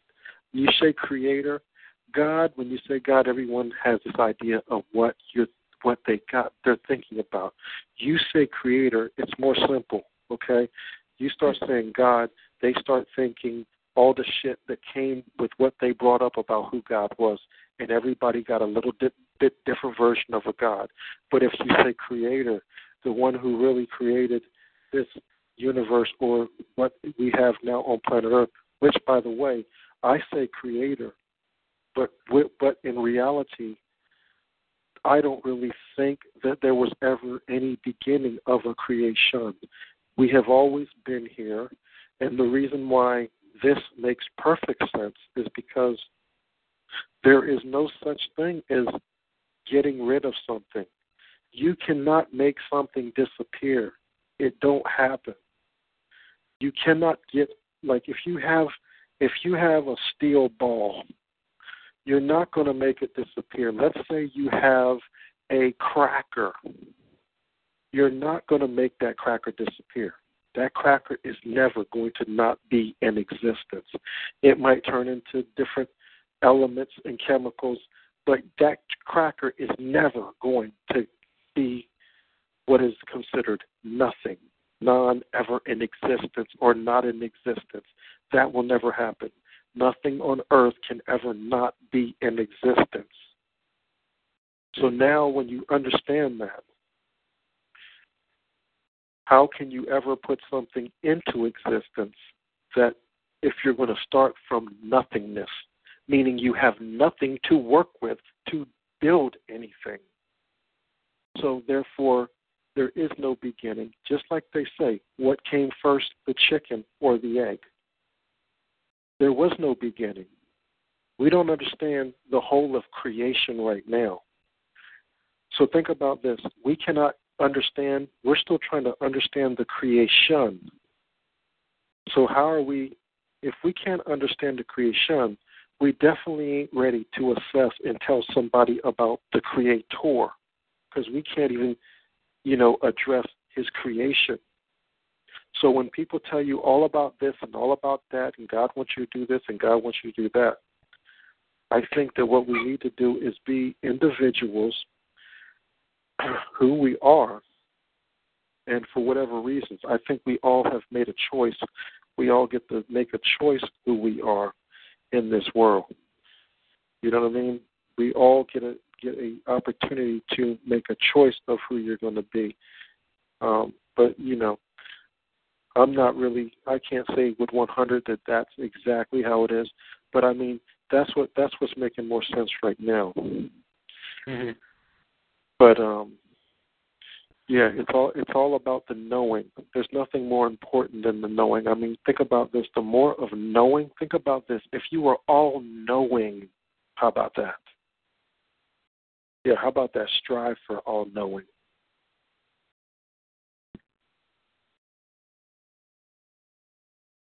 Because the more you know, the more effective you can be as a human being. I mean, everything, everything, everything, knowing is so important to everything.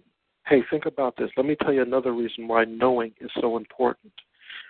If you go to my Solid Swarm, which is hard to get to, guess what? My Solid Swarm page is so dangerous that usually countries don't, you don't get the, the, the, the message that this this channel has been blocked in your country.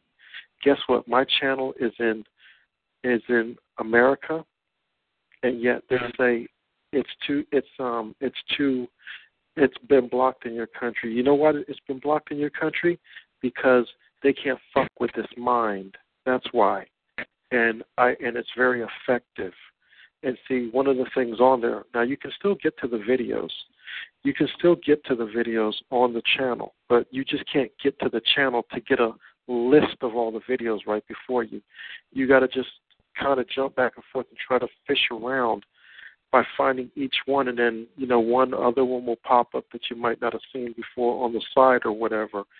But um, the thing is, there's another re- reason why knowing is so important, because on my Solid Swarm channel, I have a Doctor Bruce Lipton, and brought, Doctor Bruce Lipton has also became a sellout also, because he's went from pushing truth to pushing a religion. Because see, when people see the light sometimes, then they see the light, but then they want to be once again a motherfucking cult member and look for a savior and someone to follow instead of motherfucking doing And and to me, I think it's something genetic. I think that somehow there's, there's it has to be genetic, because I don't know why. I think it, I, I think that it's not fully genetics. I think these people have been programmed very well, but they're breaking out of their program programming slowly, you know. Um, so it's I think that there's definitely they have a lot of ability, but I think that the levels of programming.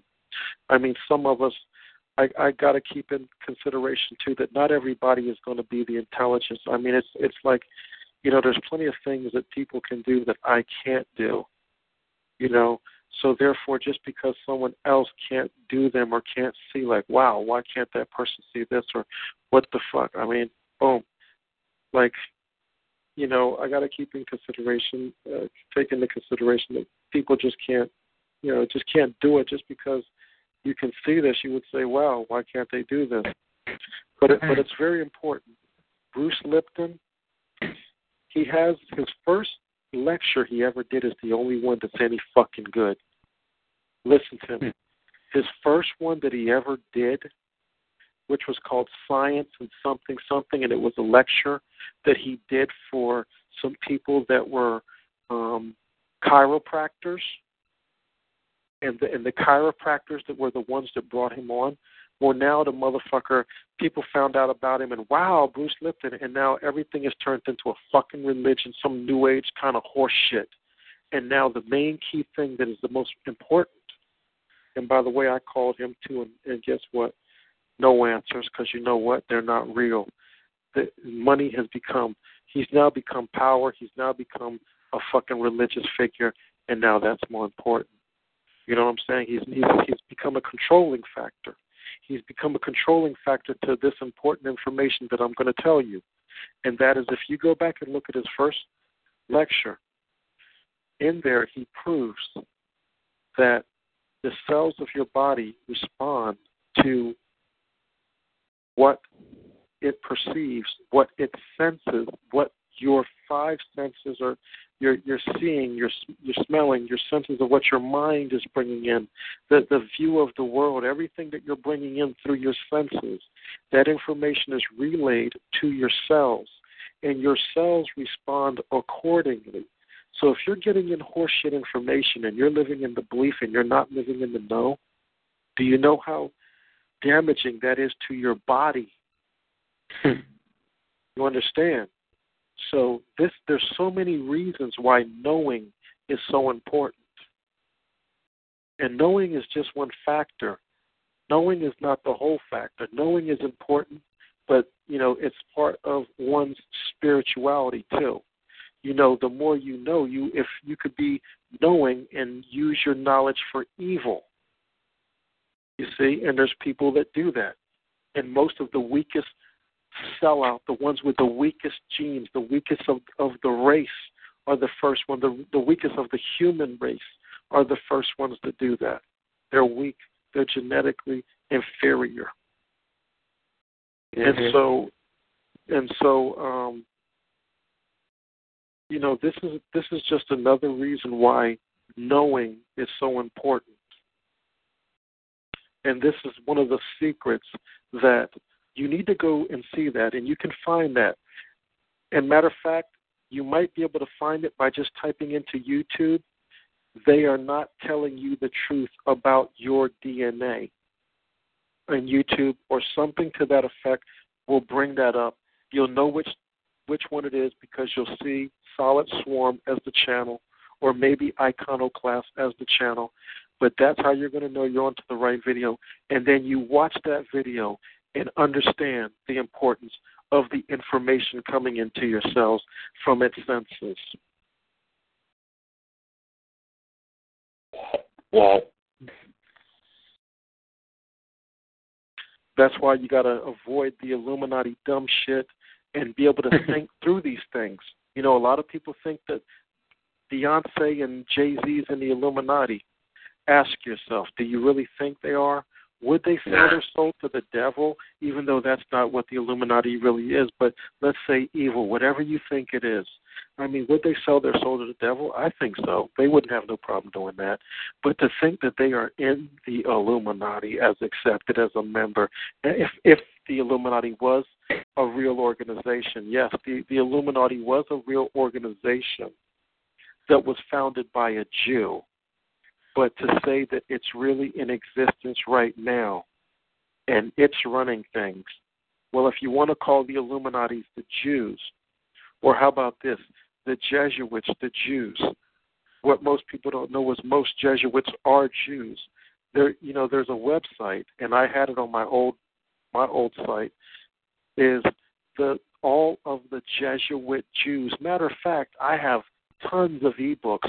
I have historical books. I have books dated back hundreds of years, and I've I've got books that are on the Jesuit Jews. Adam Adam Weishaupt was a Jesuit Jew. Supposedly he was defrocked. Supposedly they kicked him out of the church. Supposedly, which is which is possible. You know, maybe he tried to start this, this order on his own, like Joseph Smith did. That's why J- Joseph Smith was supposed to be killed, because he used his. He was a member of the Masonic order, but then he took the secrets and the handshakes and the rituals, and he brought them and made his own religion and his own cult out of it. And so therefore they say that because he revealed the secrets of Masonry that they went ahead and offed his ass. But here's another thing that most people don't know that I know, that the, but to think about this. In the, in the beginning of the Book of Mormons, mm-hmm. they have what is called, I think, the three witnesses and the eight witnesses. So to verify that this is a real book, they have these people to say, yeah, I was there. I saw that, boy, oh, yep, yep, this is a real book. This is not a fake forgery.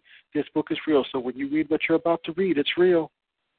So so basically they have some shit like that in the very beginning where they have the eight and the three witnesses that are going to verify as witnesses that therefore I verify as a witness that this is true.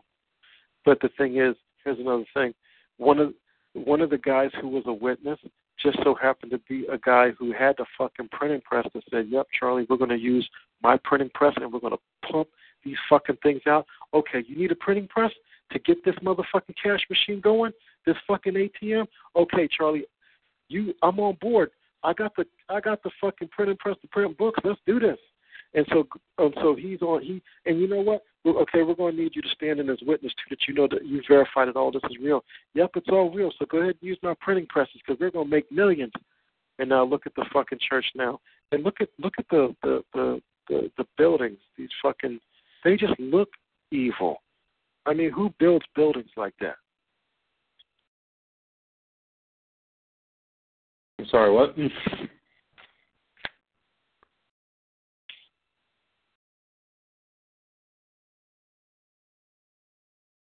I was just make, I was just making a few points. Mm-hmm.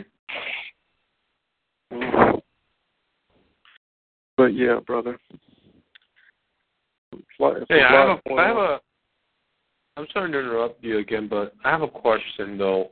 You you say you know that knowing is you know more important than belief. I have a question. What would you call some? Uh, what would you say to people that say, well, you know. I, like, you know, believe in, you know, the facts or what I can prove. And knowing, I mean, knowing something is one thing, but, you know, accepting and appreciating it is something else. Like, I know that, you know, that the fucking, let's say, for example, I know a lot of stuff about, you know, uh, let's say, uh, let's say I know about the, let's say, you know, slavery. Doesn't mean I, you know, agree with it. I know it does a lot of bad things, uh, you know, that it dehumanizes people. I know about genocide. I know about the fucking, I know about, um, you know, I know about lying. I know about cheating. I know how how to manipulate. But, you know, that doesn't mean I believe in it in a sense where, I, yes, I accept it and I would embrace and practice things. Now, as far as, you know, knowing something, like knowing something that's fact and accepting it and embracing it, I can get. And if it's knowing in the sense of, you know, what I can prove, what I can tell, what I can know at least for certainty that, yes, this is a fact. This is not a, you know, an assumption. This is not a theory. It's not a, an, uh, uh, a, uh, a belief based on assumption. This is something I can prove. So my question, my main question is this. What would you have to say is what, what's your response to people that say, well, I believe in what I know or I believe what I can prove? What's your response to people? What's your response to that? Say that one more time. What would you have to, what would be your response to someone who would say, well, I believe in what I know or I believe in what I can prove? And knowing is not necessarily, you know, knowing in the sense I can know something, but I may not even I know believe. People, so. I mean, it, yeah. it's, uh, well, that would be an oxymoron statement, I guess, would be the first thing I would say regarding that, because I believe in what I can prove. You understand what I'm saying there? Do you see yeah. what I'm saying? There's a difference mm-hmm. between believing something. Proving something means that this is reality, that it's been proven. But believing is the mental act. It's a mental mm-hmm. act or habit of placing trust or confidence in another, meaning just trusting that what they are telling you is the truth, not having any verifiable, factual way that or anything that establishes that what you're hearing is really true, but saying that I trust that what David Icke has just told me is, you know, I believe that. And to say I believe um and what I can prove are two different things. I mean, proof is knowing. Proof is reality. It's been established that this is reality. The mental acceptance, the conviction of the validity of something. Like, you are so convinced that this is real. Like, say, for instance, history books, Bibles, Qurans, like people say they believe it, but they don't care what reality is. I believe it. Nope. I believe it. No, nope. That's what that means. Mm-hmm. That's what that means. Mm-hmm. Knowing is something different. It's true beyond any doubt. There is no doubt whether this is reality or not. There is no doubt. That's knowing. There is no doubt. Mm-hmm. To have understanding of as through experience. Experience. See, for instance, if you read Mein Kampf, Adolf Hitler can tell you about the Jew and tell you what you can expect from him. But you're gonna, you're not going to know that's true until you experience it and have the experience in life, not just because it happened to you, but watch it happen in life, and then you know it's true. So not everything can just be you, sometimes in knowing you got to have experience. Sometimes experience can come with age, but you can shorten the length of time in learning by learning from people who have the experience. Mm-hmm. And so it's all about the knowing. To grasp mm-hmm. in the mind with clarity and certainty. That's knowing. Mm-hmm. That's reality. See, that's totally different than believing in something. Mm-hmm. Believing is placing or having the, you know, the mental act of placing confidence in what you're hearing. You don't know whether it's true, but you trust that this person would not be so evil as to lie to you. That's what believing is. Believing is not knowing. And see, yeah, that's a good question because most people don't know the difference between believing or knowing. They think that whatever you believe or whatever you think you know, that's just another belief. Why do they think that? Because their whole life interaction with people they've interacted with are people that just believe this or believe that or believe this. And so they don't really know that there's things like knowing. Like they know not to go run out in front of a car. They know that, but they haven't consciously established the difference between the fact that there's things to know and their beliefs, because it's a lot easier to believe things and have it already have the beliefs already there on a plate to serve up to you than to have to do the hard work of doing the work of knowing. See, it's a lot easier just to believe this or believe that than to actually establish the knowing, mm-hmm. at least to them. They don't know of the wonderful payoffs that come with knowing, that, that everything that changes so much with the knowing. So, I mean, you know, that's there's there's a difference, and a lot of people don't understand the difference. Believing, something believed or accepted is true. You know, like H I V will give you AIDS. Mm-hmm. You know, these things, or, or nine eleven was done by Al-Qaeda. I mean, these are these are things that people believe. You know what I mean? Yeah. And and some of them think that this is reality. They think that that's what really happened. You know what I mean? Um, you know, it's, it's a, you know, it's crazy out here in the world. You know, that's why you have people like Fox News um, giving news to one group, and then you got M S N giving group to another group, because everyone has their favorite um, flavor of news. Some of them like their liberal news, and they want to hear it the liberal way. And how, yeah, see how our, see how us liberals are right. Yup, yup. I hear what he's saying. See, that's what I'm talking about. See, that's see. Why can't the Republicans get that? And then you got the same shit on the other side. You see what I'm saying? And and they're selling this stuff. And so everyone's in these things thinking that they have a clue about what's really going on, and they're just all in confusion. Yes. And that's why Plato, you know, has some kind of uh, thing where he talks about these people are looking at themselves. All they're seeing is their shadows. They've never actually seen themselves yet. They're still looking at their shadows on on the wall of the cave. Well, I can tell you what. You know, I don't know if I'm I'm still looking at my shadows or not, but I know one thing: they're playing with the right one, baby. Yes, sir. Yeah. Yeah.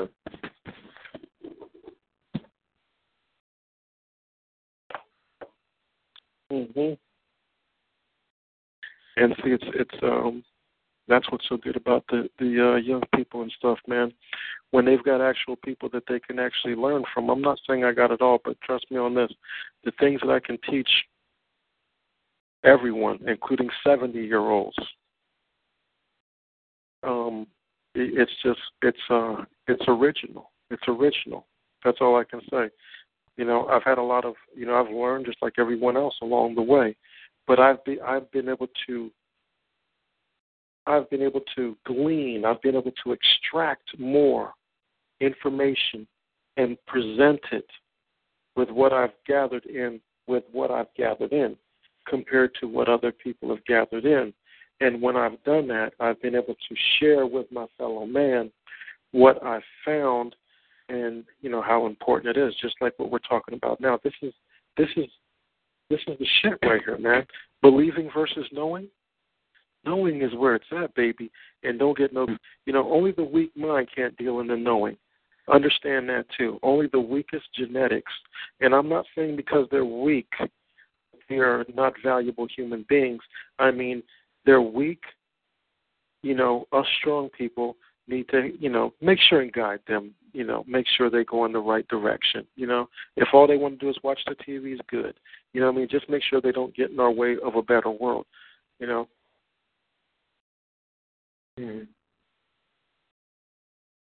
I mean, somebody, not everybody is, uh, not everybody's built, not everybody, but they, but see, once again, they play their part, you know, they would play their part, and wherever it is, trust me on this, everyone, there's a, there's a part to play, and, and it's not a part that you are forced to play, it's the part the person wants to play, you know what I mean, just because there's people that aren't doing what we're doing, doesn't mean that they don't have something to offer, you know, just, just try your best to make sure they're not deceived and, you know, put the warnings out there for them. You know what I mean? Put the warning signs like warning, watch out for Scott Roberts. Warning, watch out for John Allen Martinson Junior Warning, watch out for fucking, you know, these people that are embarrassing, true um, historians, uh, people who are really trying to tell the truth about Nazi Germany and National Socialism and how important it is.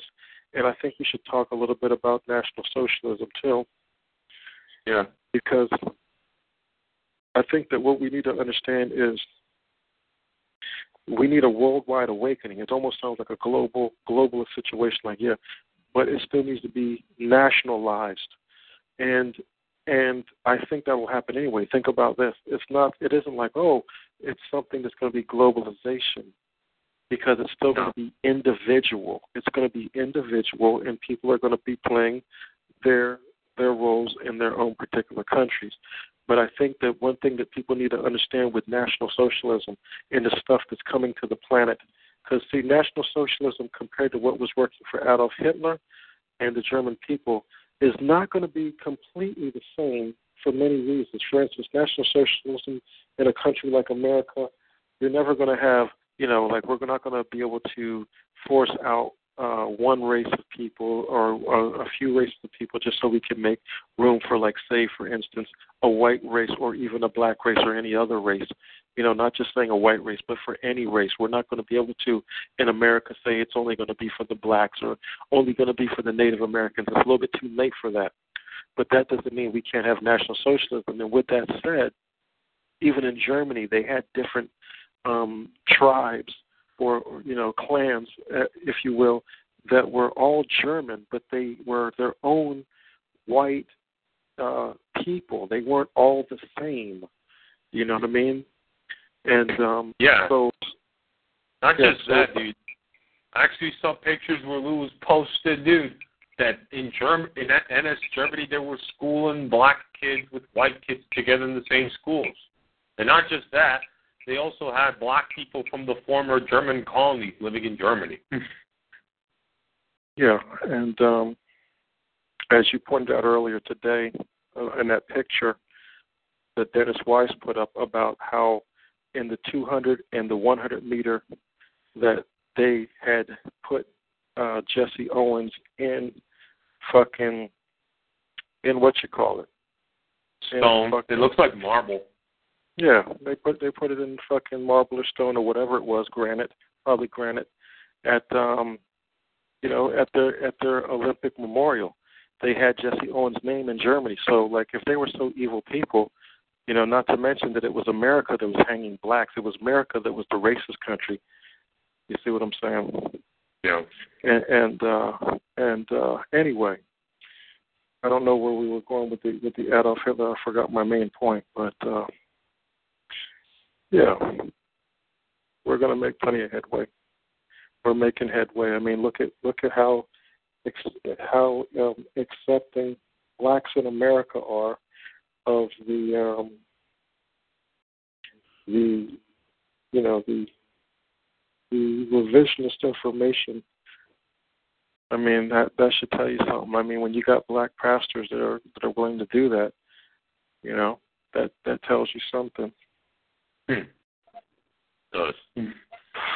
When you got people, when you got black men willing to, to ride around in a New York City cab, a New York City cab driver, and wear a swastika armband in New York City, which the Jews control, you know he's letting them know we are on to you. Yeah. So, yeah, that's another person I want to do a radio interview with. Um, if possible.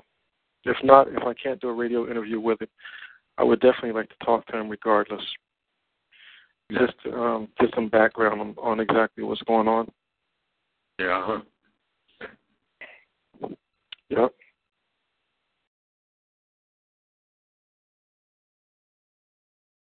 So,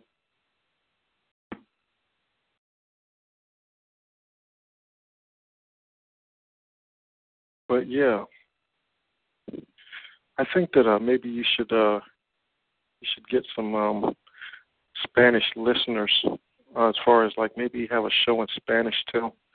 Yeah, like, I, I, I actually want to do that. Well, we should go ahead and do that. I mean, especially if you have a, if you have especially if you have a bilingual audience. I mean, you definitely yeah. should do that because you can always have uh, an English-speaking guest if, if you can get a bilingual audience. Um, yeah. Yeah.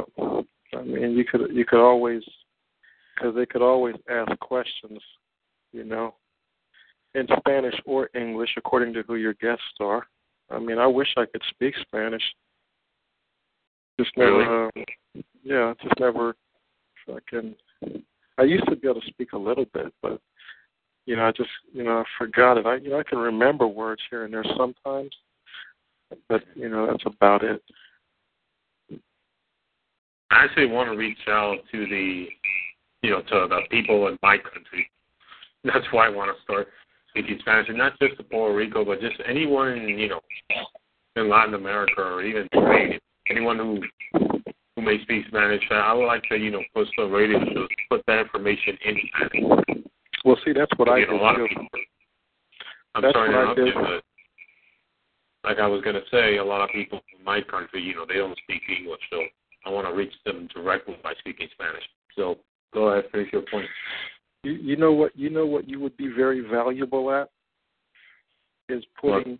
Spanish subtitles on a lot of these videos. You could be extremely valuable with that right there, and that would that would really do a lot to to to share information with people. Just putting Spanish subtitles on a lot of these videos and making Spanish subtitled videos. You could do that. Matter of fact, matter of fact, if you did that, you could really, really grow as far as your website, because basically no one is really doing that that I know of. I mean, people do it, but they don't make the mission to do that and just continue doing one after the other and then have the videos on one website. So when you go there, you can find all the videos right there. That would be the shit, you see? And then wherever someone wanted to come, there's only one place to come, baby, because this is where it's at. Yeah. Yeah, man. See, I'm telling you, like, you know, that would be that would be very that would be an extremely good idea. I mean, there's no doubt. I mean, even if you put a donation bar on that thing and, and push the button, man, I'm telling you, you fucking rack up some donations on some shit like that. Mm-hmm. Because no one's doing it.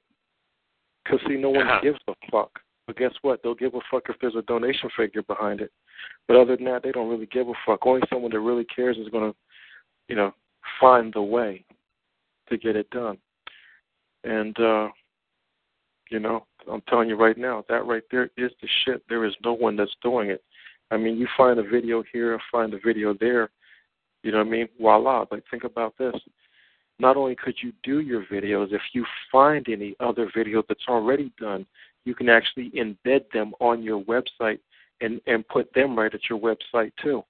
I mean, so everything just boom, one one site. And there's none. I've I've seen none. I've absolutely seen none, homie. I mean, we need that. We need that now. I mean, that's the shit right there. You know? Yeah. I mean, and And it's not that hard to do. You could easily do that all day long with Camtasia. You could easily do that all day long with Camtasia. You know what I'm saying? I mean, it's, it's no big deal. Yes. Mm-hmm. You know, especially if you can get a crew. Oh, man, if you could, like, establish a crew to do that. Oh, my gosh. And guess what? There's no, and guess what? There's nothing that can be done about copyright because it's all about the education of others. You know what I'm saying? Yeah. Fucking A. and and you're not charging for anything. You got a donation bar, so you know, so it ain't like you fucking doing anything. If somebody donates, it's just to keep your website up. It has nothing to do with the motherfucking information on there. You know, this is all important. I mean, you don't you don't fucking say that when a teacher's getting paid to teach students. I mean, motherfucker, take you know, it, t- it takes money to get shit done. But but most definitely. Very great idea. Um, I have to say this: my Spanish is not that great. Um, that's because I speak a lot of English and read a lot of English. I mean, I know how to speak and you know hear other people out of Greek books in Spanish and understand it. Fine, but sometimes when I speak it, I get a little bit of errors here and there with the grammar. But all I have to do is just start reading more Spanish, get a couple of classes. I mean, I don't even need the classes. All I need to do is just get some information to straighten out some errors in my Spanish, and then I can just start translating more effectively and just, you know, start getting that information. Well, you can also, you can, like I said, you can you can also get other people involved to do it. Yeah, that's it. I mean, you can you can um, and that's one of the keys. Also, I mean, Steven Spielberg doesn't know how to make the fucking the fucking uh, Yodas and shit in his movie, but he knows somebody that does, and so he goes and he does that. You know what I mean? We just need to find people that are serious about really getting effective. You know what I'm saying? And that's all it is to it. And um, I'm ready, man. I'm ready. I'm telling you. I'm, I'm telling you right now. I'm I'm uh, I'm ready, man. I got. I'm I'm ready to get that motherfucking website with the fucking the information database, because I'm telling you that shit is going to be so hardcore and so right there. I mean, if you're a researcher, if you really are a fucking, if you're a truther, a researcher, a fucking historian, whatever the fuck you are, if you want to know what's really popping on the shit that you didn't get told about or you got lied to about, boom. I mean, right there, bam. And it's and it's there forever, man. I mean, on a on the on the on the particular uh, format of shit like the totally uh, totally fucking secure, and everything should be good. You know what I mean? I, I'm really. I'm really hyped about it. I just need to get some some money to get this the ball rolling, because it's going to cost money. People want money to to do this shit, to, you know, to use their services. I mean, this shit is not free.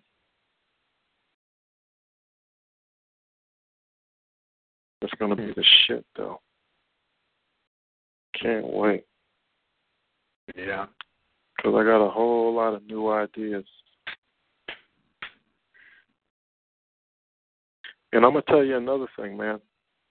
I'm going to tell you another thing how we can get around this, this idea that there's no, um, you know, we don't know how to,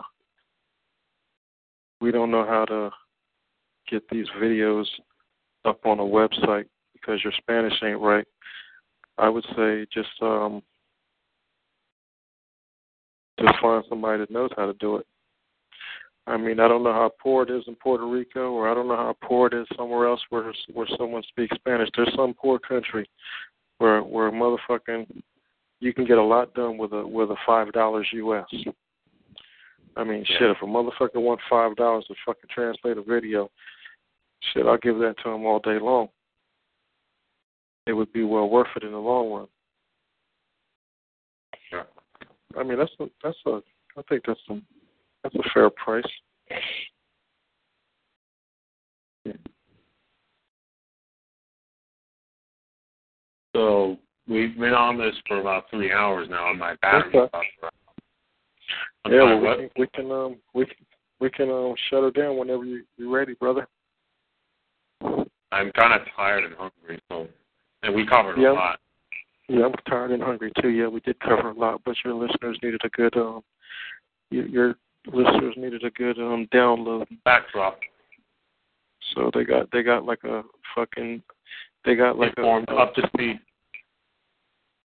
little little overview. I mean, there's so much more. I mean, that might sound like a lot, but that was just a little overview. You know what I mean? There's a lot lot to that, but um, I think that was a good start. Yeah, I mean, fucking A. So. Okay. Uh, Yeah, brother. We can go ahead and call it a wraps. Yeah. So um, thank you, Paul Ironshore, for being on the Wolf's Lair. It's been it's been great having you as a guest, and uh, I hope anyone who listens to the Wolf's Lair Roundtable, um, I'm, I'm so the Sorter, uh, George, Gracia, or, you know, Andy, whatever you want to call me, and uh, you know, and um, great to have a, like, I guess, like you on here. So. Well, yeah. Uh, hold on. Let me uh, let me say this. If anyone has any questions, call comments, or if you have any comments. No, I was going to say um, my email address is American underscore Lemmings L E M M I N G S at yahoo dot com. And that's because, so funny, um, man. yeah. Yeah, American Lemmings. But uh, if anyone can, um, you know, you got any questions, if you got any comments, just go ahead and um, contact me if you had any questions about anything that I was talking about. And also, um, PayPal. I have a PayPal. It's called uh, Are You a Cult Member at yahoo dot com. That those are words. R A R E U Y O U A Cult Member at yahoo dot com. One full word.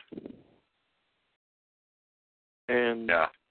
You can um, send all donations, which I don't really see any coming through, coming through. But if anyone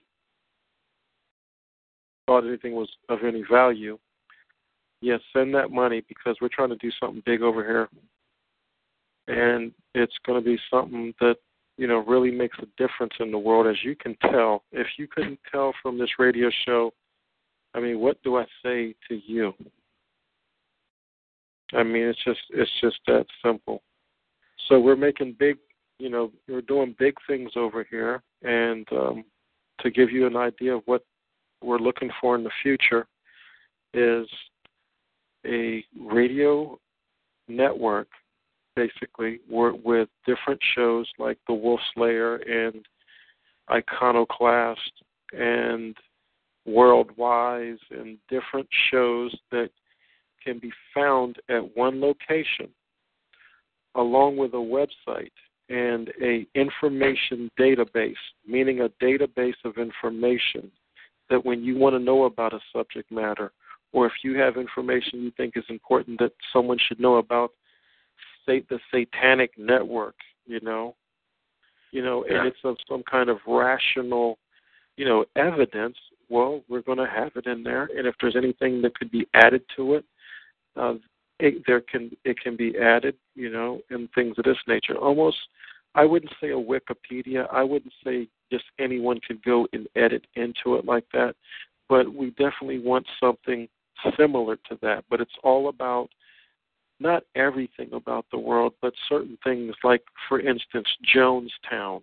Did everyone know that Jonestown, that's the, that's where you get the phrase drinking Kool-Aid, they drunk the Kool-Aid, like, oh, they were stupid enough, they drunk the Kool-Aid, you know, because the Kool-Aid was supposedly laced with cyanide, but the people, the nine hundred eleven people were actually murdered, and the only ones that, you know, all of them, the babies were killed, and the people who killed the babies, actually fed the babies the cyanide, were Jewish, and they said that they killed themselves, but brother, I'm almost for certain they're living in fucking Israel, and this is just too crazy right here. Because yeah. all of the all of the Jonestown, the, they see how they do it. They say that the white elite of Jonestown that survived were white. Once again, making it look like, look how the white man took advantage and all those blacks got killed. When in actuality, these people were fucking Jews. And when you look at the Jonestown documentaries, all of the Jonestown victims are, are white people, are Jews. And even the ones who gave Jim Jones the, the money to start the the, um, the fucking People's Temple were Jews, and their relatives actually came from Germany when when they were escaping Adolf Hitler, the Hamburgs. Their relatives were Hamburgs, and these are the ones who are behind the fucking people who gave, their relatives are the ones who gave Jim Jones the money. Their next generations, their their their their um their um basically um daughters, their fucking daughters. Right? Now check this out. Also, the People's Temple. Did you know that the People's Temple was a fucking synagogue that was given to them by the fucking Jews? So the first the first place where they had their fucking, not the first place, but when they was in San Francisco, this was a fucking synagogue, man. You think the Jews are just going to give a fucking synagogue up for no reason? This is all a fucking Jewspiracy once again.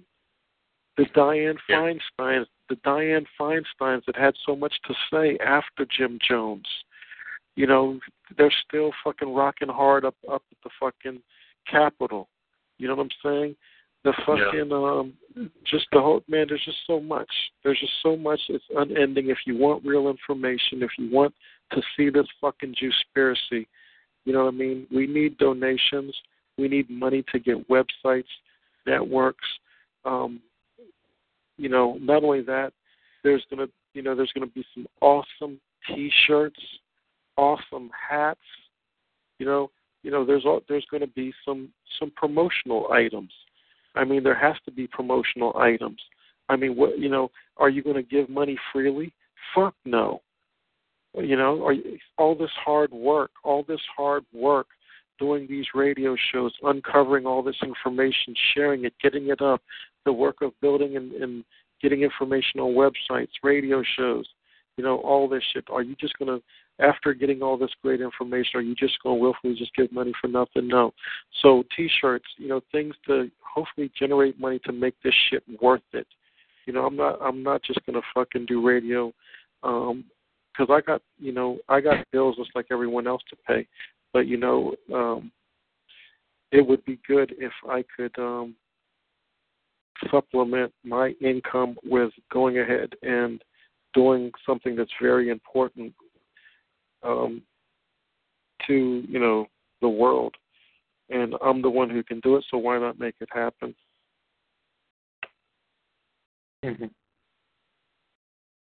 You know, I, I don't, you know, I hope you feel the same way. I mean, I, I hope you feel the same way, because um, some of us are are um, the ones that are doing it.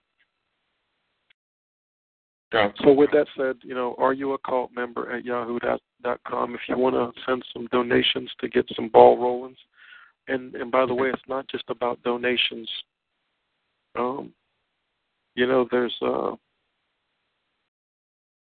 You know, there's, you know, you can give the products that are needed. I mean, like right now, I need a H eight hundred, Logitech H eight hundred um, headsets because, you know, right now the, the, the sound quality of this show sounds pretty shitty, doesn't it? Well, it needs to be upgraded. It needs to be upgraded. It needs to sound more professional, okay? We need to, if, you know, if you want to be taken seriously, you got to get these, these, uh, these things happening, you know, and so uh, just need to go ahead and get these balls rolling.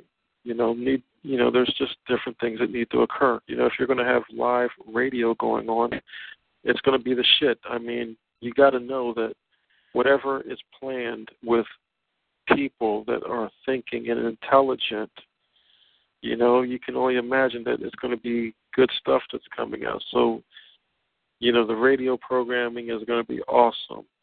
The guest interviews are going to be awesome. Um, you know, and it's going to cover the spectrum. It's going to it's going to cover a spectrum, um, you know, at, at every level. I I think that um, I don't think that um, you know, all guests are going to be able to deal with hard, hardcore matters. I mean. We're going to get calls once in a while. I don't, I don't know.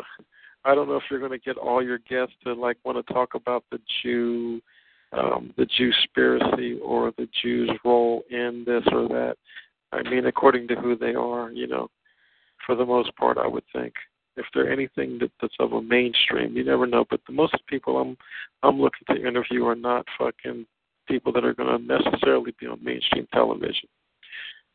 You know, but they're they're very important and, and instrumental. Boom. So, um, yeah, the operation has been completed, brother. It's been awesome having you, man. Yeah, well, thank you. And um, anytime, I mean, I was not really prepared to speak about anything, or I'm prepared at any time to speak about anything. But as far as having one set subject matter to to speak about, um, I didn't really have anything like that uh, per se in mind. Mm-hmm. But um, so I hope everything went well. And like I said, those H eight hundred people, um, you should get me and George a pair. You know what I mean? We need these things in our lives. They're probably you can run, they're probably running anywhere from a hundred dollars to fifty dollars. I think I've seen them back and forth. But yeah, um, that's a start right there. And uh, we need to get some website money to get you know the website up and popping, and a few other things, you know, to make sure we can do everything that needs to be done. But uh, yeah, it was it was uh, great, brother. So uh, yeah, anytime, just uh, let me know. We can do some more.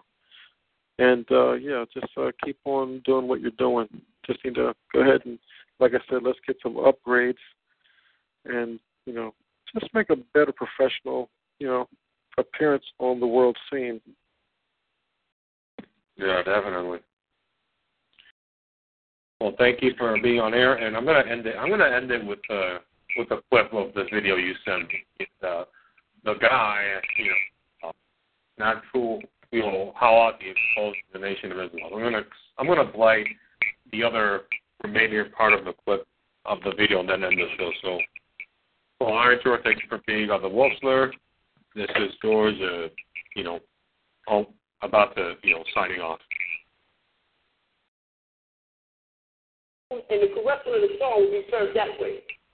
They said that this is the universal flag of Islam, that this is the Islam that came to the earth, the, the black man, right? But as you can see, this is the flag of Turkey. It ain't got nothing to do with Orthodox Islam. The black flag, Arabia, is the flag of jihad to be carried into battle. The white flag, Al-Liwa, signifies that the land has been conquered by and for Islam, and that the infidels have been subjugated. It is a black flag. It's the flag of jihad. And when they went into war to go murder Africans, they brought the black flag. But when they conquered the land, they put up the white flag. There they go, the white and black flag. This is the flag of Islam. Check all the hadith. Why would he come bringing up a goddamn purple flag? White means purity, purity means God, and God is ruler of the land. That's why they brought you a goddamn purple flag, because the man's a Turk. That's what he is. He ain't no black man.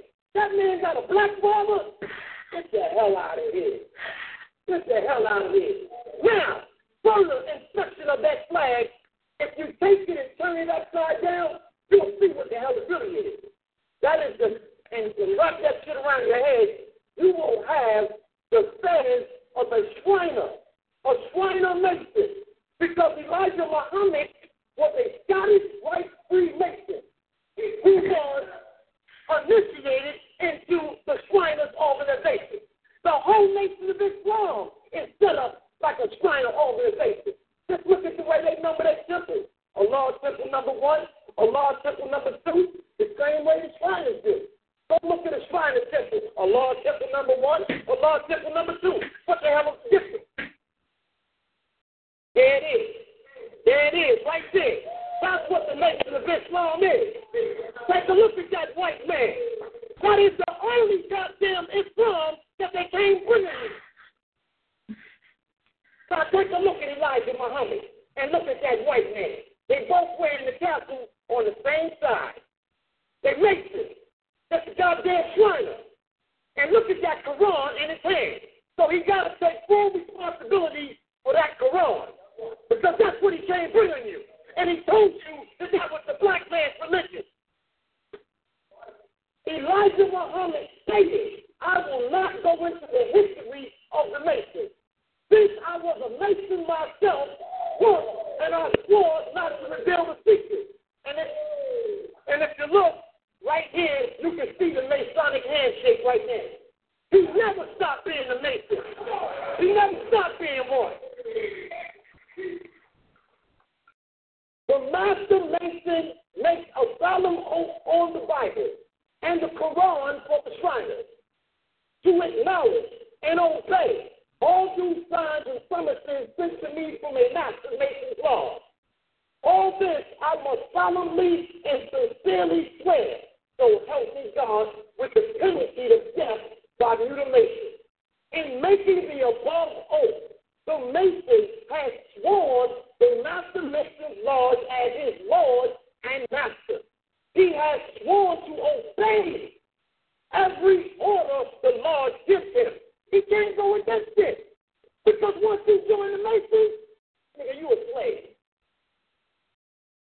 Now, you cannot keep a secret without telling a lie. If a Mason should tell the truth, he has broken his oath. And if he should keep the terms of his oath, he is subject to death. The Masons, when confronted with direct questions about the laws, must say nothing or lie to protect the secrets of his idol, and in doing so, places his soul in danger of hell. Now, take a look at step one. Clearly, this is called the due God. Clearly, you can see step one is an infinite principle. Step two is the fellow craft Mason. And step three is the Master Mason. Remember they told you that damn lie? That Elijah Muhammad had a third-grade education? Bullshit. It means that he was third degree, Master Mason. See, you got to listen to the language in which they speak, because they're going to tell you who the hell they are. Now, clearly, look at Matt, look at Elijah. Look at him. Excuse me. Oh, shit. All right, here we go. Clearly, you can see he's not out of the Lord. If he wasn't out of the Lord, if he was out of the Lord, why would he still be throwing up signs like he a gangbanger? Look at him. Just take a look at it. I ain't telling you no lie. I come to bring you the truth.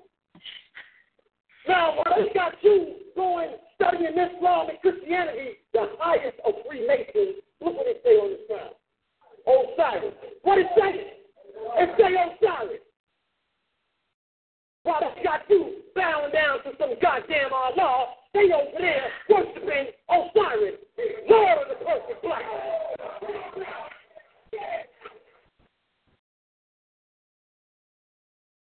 All right.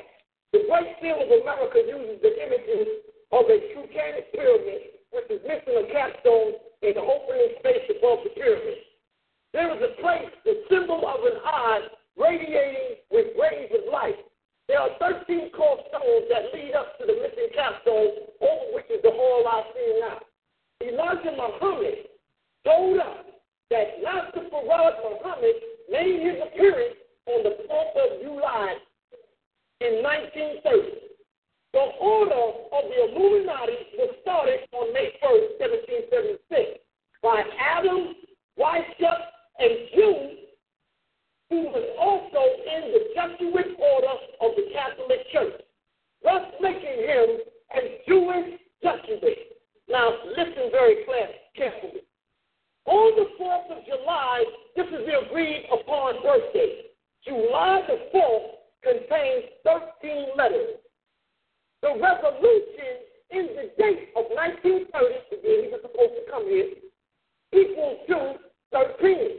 one plus nine equals ten plus three equals thirteen. It is said he also met with President Herbert Hoover, a name which contains thirteen letters, according to Mother Janetta Muhammad. Herbert Muhammad is a member of the exclusive all-male Bohemian Club who are known for human sacrifice.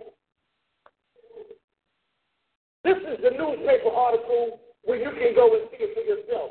He met with President Hoover. This is Janetta Muhammad. You can go online and check that out for yourself.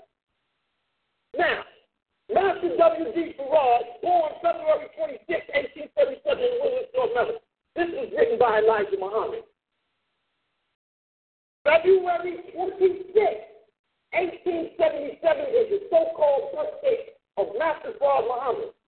The same as the Shriners' birthday here in North America. Their birthday is February sixth, eighteen seventy-seven. Wait a minute, is that a coincidence? He's born February twenty-sixth, eighteen seventy-seven, and the Shriners are born February sixth, eighteen seventy-seven. Only thing they did was put the two there. You can clearly see that. Let's go on. The ancient Arabian order, noble mystic Shriners. There it is. And you can see this is what the white Shriners do. Look at it. Look at that pyramid right there. Look at the pyramid. Right? That's the pyramid. You can see they clearly are worshiping your ancestors. Now, the thirteenth, uh, fourth of July, nineteen thirty, it has reference to do with these men right here. Thirteen Masons. These are the thirteen Masons who created the Shriners. And this man right here, Walter M. Fleming, is a known Illuminati.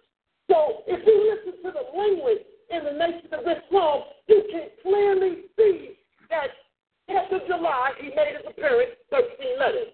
nineteen thirty equals thirteen, and eighteen seventy-seven is the birthday of the thirteen nations. This is clear information. I'm not making this shit up. Now, look at the dress code of the nation of Islam. Check them out, right? Check them out. They clearly dress like nations. That's the way the Shriners dress. Check them out. You see the difference? You see it? See the folks out? This is the way, look at this. The slave, the master. The slave and the master.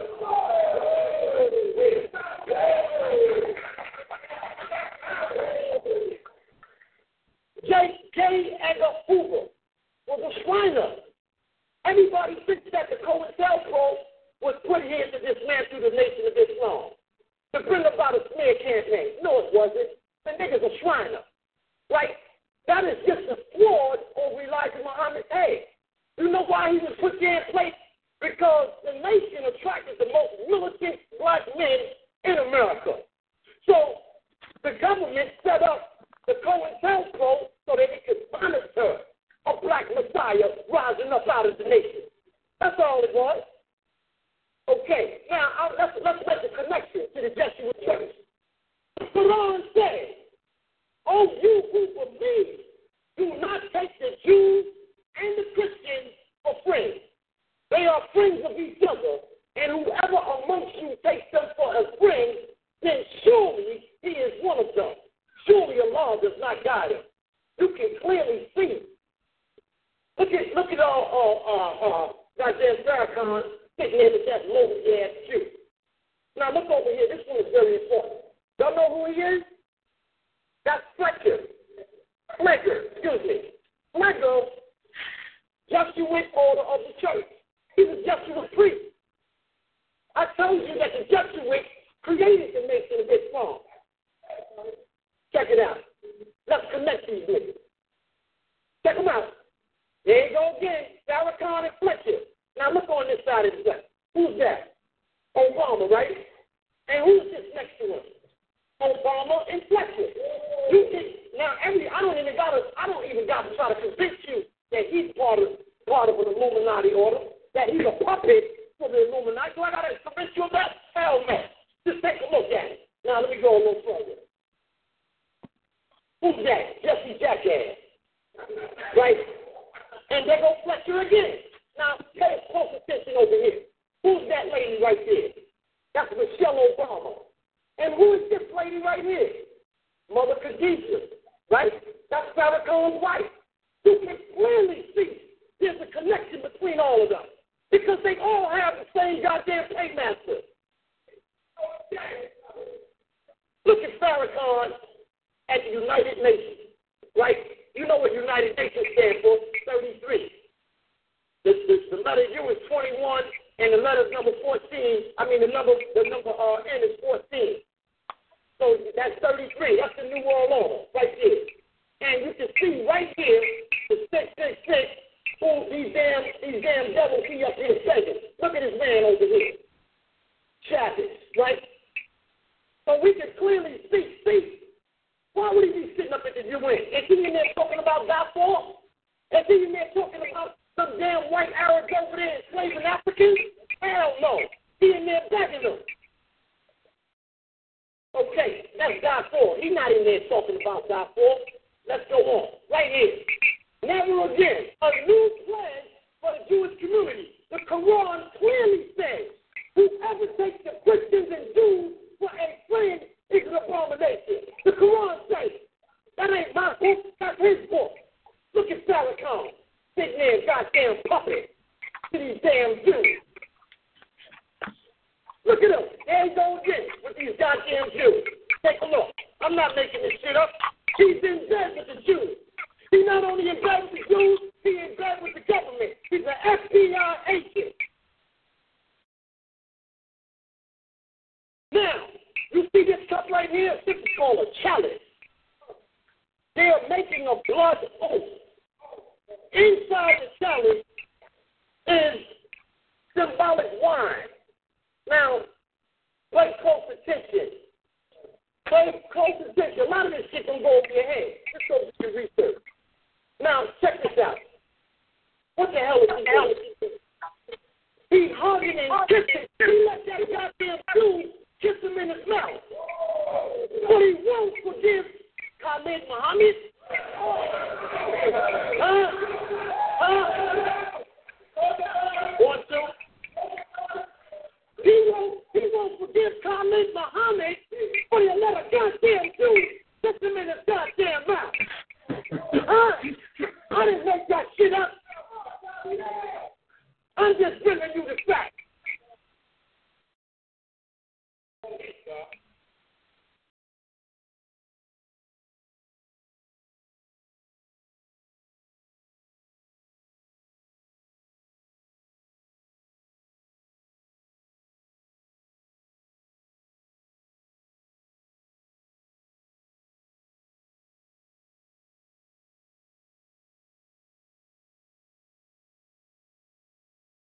Lucky Land Slots, you can get lucky just about anywhere. Dearly beloved, we are gathered here today to... Has anyone seen the bride and groom?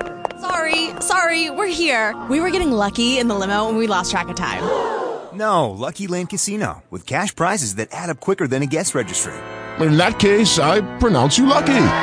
Play for free at Lucky Land Slots dot com. Daily bonuses are waiting. No purchase necessary. Void where prohibited by law. eighteen plus. Terms and conditions apply. See website for details.